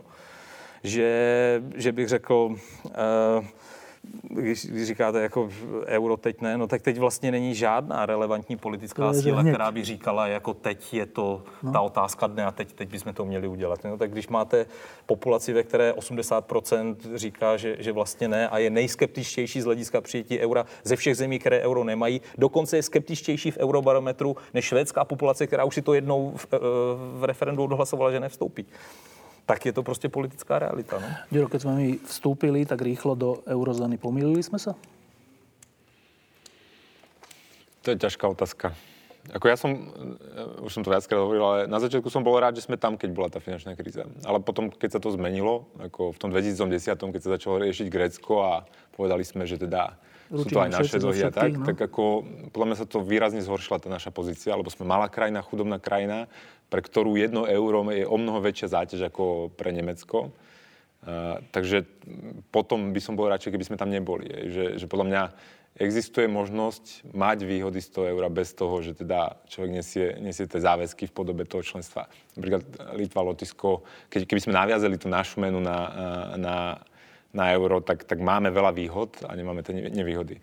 Lebo, ale zase na druhej strane, že predstavme si, predstavme si zlú situáciu ekonomickú na Slovensku a domácich politikov a, a že či teda, či teda by to nezumplovali ešte viac, že či tú menu by ako keby nepoškodili do väčšej miery. A to ja neviem odpovedať na tú otázku, neviem, čo bude za 5 rokov, za 10, ale máme takú skúsenosť, že teda nám tu príliš nešla karta koncom tých 90 rokov a, a odskakala si to aj mená, že mali sme koľko, 14% infláciu alebo 12% medziročnú infláciu. A, takže je to, je to naozaj ťažká otázka. Můžu se zeptat, ono... vy nevěříte, že by na Slovensku byla udržitelná nezávislá centrální banka? Mm, asi nie. No. Teda, ak takto, ja hovorím, že nezávislosť centrálnej banky je funkcia krí, ekonomickej krízy štátu.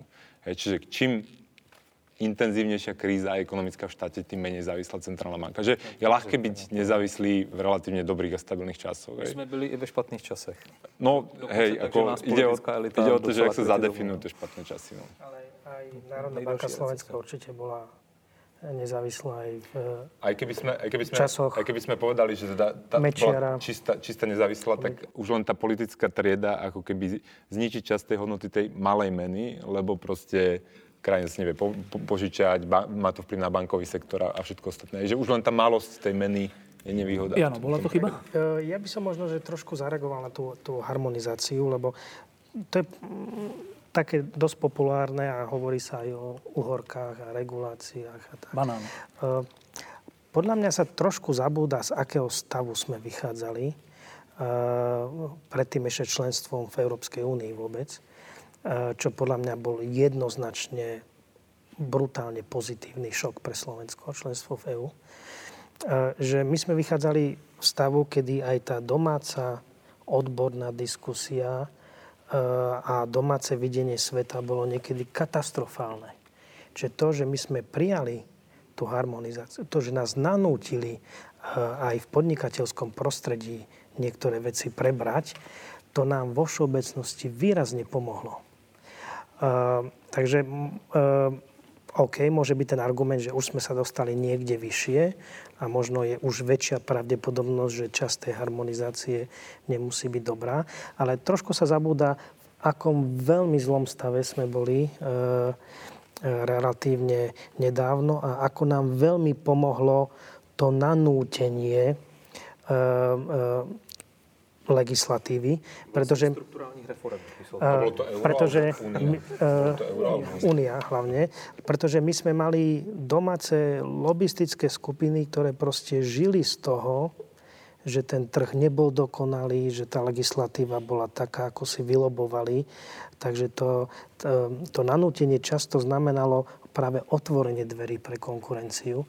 Uh, Takže toto je veľké plus e, členstvo v EÚ, na ktoré sa možno, že niekedy zabúda. Ešte jednu otázku mám a potom ešte záverečnú.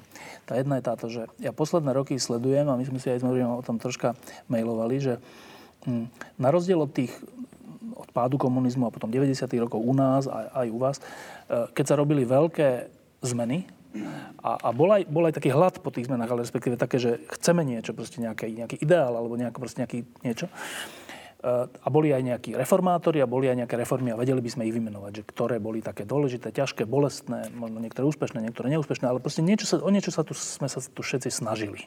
Od novinárov cez politikov až po bankárov a ekonomov.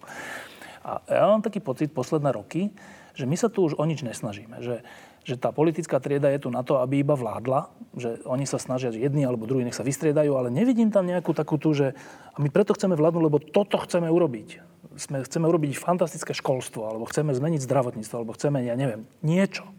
Ja len vidím, že aj u nás, aj u vás, že sa chceme vystriedať. Chcem tam byť aj ja. V, politické, v politike. Ale aj v ekonómoch, aj v novinároch vidím to isté, že ako keby je to len také udržiavacie obdobie. Není to obdobie víziev, alebo, alebo ja si skutočne si myslím, že je, ale že ich nevidíme, tie výzvy. Že riešime iba prevádzku teraz to sa vás trochu pýtam, že ako ekonómovia, ale však ste aj občania tých svojich krajín a vnímate to celé, že je to obdobie takej nudnej prevádzky? Pokud můžu říct za sebe, já to u nás určitě vnímám. To je to, o čem jsem mluvil v souvislosti s tím hladověním, ale, ale já to vidím třeba na, na dlouhodobějším úpadku veřejné debaty. Témata mizí a Eh, často Češi, kteří mají tu tendenci být černí pasažéři, jako na někoho ukázat a moc, moc se nepouštět do, do toho, abych, abych ten vůz spolu řídil nebo se ho snažil spolu vyměnit. No tak jo, tak někde to někdo rozhod. Ideálně je Brusel. Češi, kdyby neměli Brusel, tak si musí vymyslet jako, jako místo, které za, za, za všechno může. Já to vidím jako to, že, eh, že zájem o něco velkého, něco velkého dosáhnout eh, mizí. Zase na druhou stranu bych řekl, možná je to důsledek toho, že, že se lidem daří přes všechno nadávání, na které my jsme experti, stejně jako vy na Slovensku, relativně eh, dobře. A e, Vlastně to, co mě na tom frustruje nejvíc, je, že se do tohoto stádia letargie dostáváme v situaci, kdy jsme ještě ani nedobohatli na průměr eh, Evropské unie. Protože pokud bychom v tom stádiu letargie zůstali a neměli takové cíle, jako chceme být nejkonkurenceschopnější ekonomika nebo ekonomika, která má prostě aspoň jednou top, top 20 univerzitu prostě v Evropě nebo něco takového. Pokud v tom stádiu zůstanete, tak se vám taky může stát jednoduše, že už nikam bohatnout dál nebudete a zůstanete na té úrovni, kde, kde jste na věky věku. Jo. A to třeba je jako perspektiva, která mě docela děsí. Takže ano, vnímám to, vnímám to a řekl bych v posledních letech víc než, než dřív. Juro? Tak ja som z tej sféry, ktorá má produkovať e, tie nápady a myšlienky a, a riešenia pre, a má byť dodávateľom tým politikom. A ja cítim, že teda ten dopyt tam takmer vôbec nie je momentálne. Že, a teraz bez ohľadu na to, čo si ja myslím, že sú lepšie a lepšie riešenia, tak ja nemám pocit, že by sa niečo vôbec zmenilo v poslednej dobe, alebo, alebo zásadným spôsobom prestavovalo fungovanie. A kľudne aj tým opačným smerom si ja myslím, že, že treba. Ja mám pocit, že, že kľud, že sa nerobí nič a že teda veci nejak idú a popri tom samozrejme, že sú nejaké mini, mini problémy. A, a teda neviem, či sa to zmení, ale dúfam, že hej, lebo určite mám pocit, že na Slovensku už nie je, že je hotovo, hej, že už sa máme relatívne dobré a, a môžeme si sadnúť a už všetko sú to len také sekundárne problémy ako máme vysokú nezamestnanosť, e, máme zdravotníctvo také, aké máme, máme súdnictvo také, aké máme školstvo. A to nie sú ľahké veci, a teda tu budú ťažké reformy. Akurát máme asi momentálne pocit, že to ne... Tá, máme. Ako politická trieda má pocit, že buď to netreba riešiť, alebo teda, že to nevedia predať tým ľuďom. A to je podľa mňa chyba. To je chyba, lebo e, skôr či neskôr sa to bude musieť riešiť a, a, a teda je lepšie, keď sa to rieši vtedy, keď ešte nemusíte, lebo máte viac času a môžete si vyberať. A teda ty cítiš, že normálne nie je tá objednávka dokonca, hej? No, tak ako momentálne nevidím nikoho, kto by mal predstavu napríklad e, o reforme nejakého jedného sektoru. Sociálny systém, je, že tam je, tam je toľko práce, ale, ale ako nikto nemá predstavu, že teraz toto zmeňme. Urobila sa e, reforma prvého dôchodkového piliera, to bola taká posledná čo by som ju nazval, nazval, nazval reformou. Veľká reforma. Hej, ale, ale okrem toho teda by som nevedel nič povedať iné. Áno. Ja súhlasím s tým, e, čo, e, čo si naznačil. E, možno by som povedal, že jednak, ako Mojmír spomínal, my už sme niekde inde ako pred desiatimi rokmi v životnej úrovni, čiže možno tí ľudia sú ako keby trochu spokojnejší a cítia menej potrebu meniť status quo. Na druhej strane by som možno nebol až taký a zároveň druhá vec je, že často tie reformy, zdravotníctvo, to je strašne komplikovaná téma, e, školstvo, súdnictvo, tam zase treba e, bojovať s tou nezávislosťou súdnictva, že tie reformy sú ťažšie na spravenie ako, ako daňový systém alebo tak. E, ja som trošku bol takový fanúšikom eh, ministerstva financí, keď hovorilo eh, na začiatku, že chce sa pozrieť na výdavky v rozpočte, pretože od Márie Terezie sa, sa neanalizovali a, a, a na to sa nejak analyticky nepozeralo. Bohužiaľ sme, sme to nevideli. Eh, ale v čom by som možno bol menší pesimista je v tom, že podľa mňa racionálne by si to tá stredná trieda mala vypýtať. Tá striedna trieda musí cítiť, akom je stave to zdravotníctvo, školstvo. Ešte moc mladá. Uh, uh, takže podľa mňa tam niekedy tá objednávka príde. príde. Posledná otázka. Uh, troška sme hovorili o tom, kde sme boli, kde sme sa ocitli v tej krize, ako sme to riešili a tak. Teraz je rok 2015.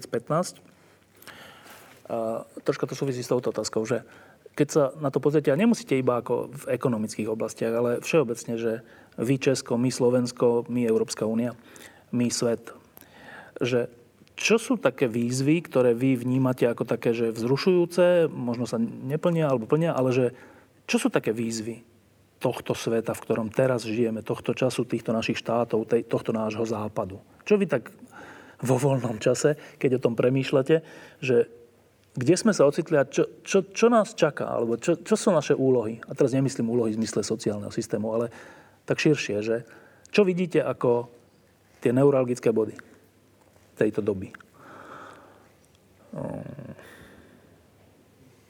Mojmír. Tak když k tomu můžu přistoupit i obecněji, tak bych řekl, nenaplněné některé základní spirituální potřeby, které lidi mají. Vědět, eh, kam patří, vědět, eh, eh, čemu, čemu mají věřit, vědět, proč má život smysl. jako takové ty úplně nejelementárnější spirituální potřeby, které mají lidi bez ohledu na to, jestli jestli jsou příslušníci nějaké formálně uznané církve, nebo, nebo jestli jsou ateisti to je přece jako ta bolest, jo? To, to, v čem podle mě ztrácíme strašně moc proti islámskému světu, je, že vlastně nejsme schopni, odpovědět, nejsme schopni odpovědět na tyto otázky. Jo? Čemu věřit, kam patřit a jak, a jak dát životu smysl. Tak když jste na závěr mi dovolil jít do, eh, jako v té abstrakci o čtyři úrovně na, na, tu, eh, na, na tu, kde jsme byli do téhle chvíle, tak bych řekl, jako to je ten problém. Říká se tomu hodnotová krize nebo eh, neschopnost ujasnit si, co vlastně ty hodnoty jsou. Rozumíte, my, my, my často v těch debatách říkáme, jako my chceme my chceme přece, aby někdo sdílel ty naše evropské hodnoty. A teďka jako se zeptejte Doktore. Evropanů, a které to jsou teda, jo? Které to jsou ty, které sdílíme? My ani nejsme schopni formulovat. Tak možná tohle. Juro. Ja badám také dve tendencie. Jedna je tým, že bohatneme a tým, že teda postupil technologický pokrok a, a zároveň sa ľahko cestuje všetko, že človek je ako keby slobodnejší ale nad ním tie inštitúcie majú presne opačnú tendenciu, že tam teda je snaha o harmonizáciu, integráciu, neviem čo, že riešime, uh, snažíme sa zákonom riešiť každé neetické správanie, čo je teda podľa mňa obrovská chyba. A mňa, mňa naozaj zaujíma, že či teda tieto dve tendencie na seba narazia a ak narazia, tak aký, akým spôsobom to uh, dopadne. Že, že to bohatnutie nás oslobodzuje, ale zároveň ako keby ten strach z prejavov toho bohatnutia vedie k tomu, že si na seba šijeme také inštitúcie, ktoré môžu zabiť ten, ten prvotný činiteľ, čo nás bohatol. A teraz, toto je podľa mňa extrémne zaujímavý súboj, lebo to sa netýka len nás, ale ako možno si niektorí všimli, ale Čína opätovne nástupuje do tej svojej, svojej pozície hegemóna svetového, ktorej patrí ako dlhodobo, že Čína bola vždy najväčšia ekonomika a potom na nejakú krátku dobu nebola. A, ale tam, tam to je ako keby tlmené tým, že sú chudobní a že teda ešte neriešia tieto veci a preto ako keby utekajú. A, a mňa zaujíma teda v Európe alebo v tej západnej spoločnosti. Amerika je trošku špeciálna, ako je to mladšia krajina a flexibilnejšia, ale v tej Európe, že ako vyriešime túto otázku. Že či budeme vedieť, či náhodou nezabijeme teda tú zlatú kuru, ktorá nám znáša tie vajca, vďaka ktorým my sa cítime byť slobodní. Jano. Ja by som, asi by som to lepšie ako môj mier nepovedal. Tiež si myslím, že ten hodnotový systém uh, naučiť sa e, žiť tak, aby to bolo e, v súlade s tým, aby nás ten hodnotový systém vlastne spravil nejakými šťastnými. Za 6 rokov vás znovu zavolám. A som zvedavý, som zvedavý, koho predpoklady sa naplnia. Posledná pesnička.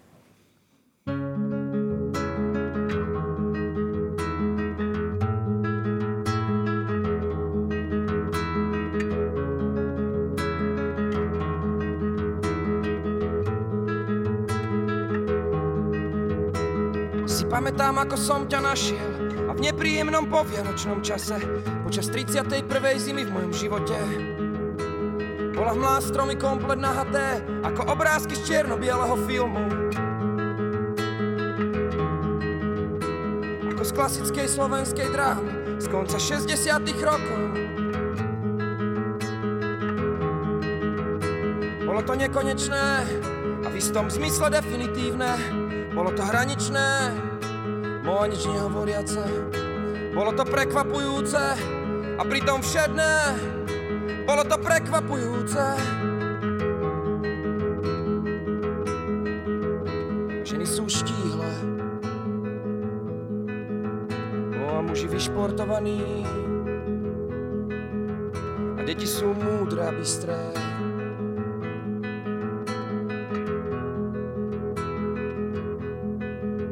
Ženy sú štíhle. A muži vyšportovaní. A deti sú múdre a bystré.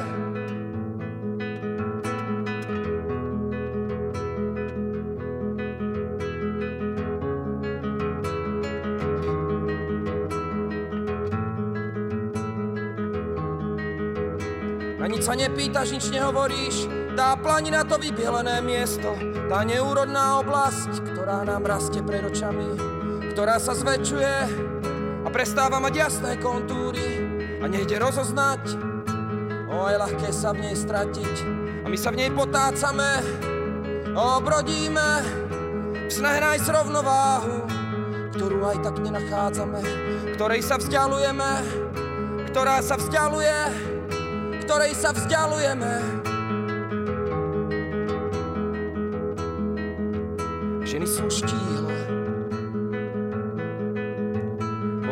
Vyšportovaní a deti sú múdre a bystré.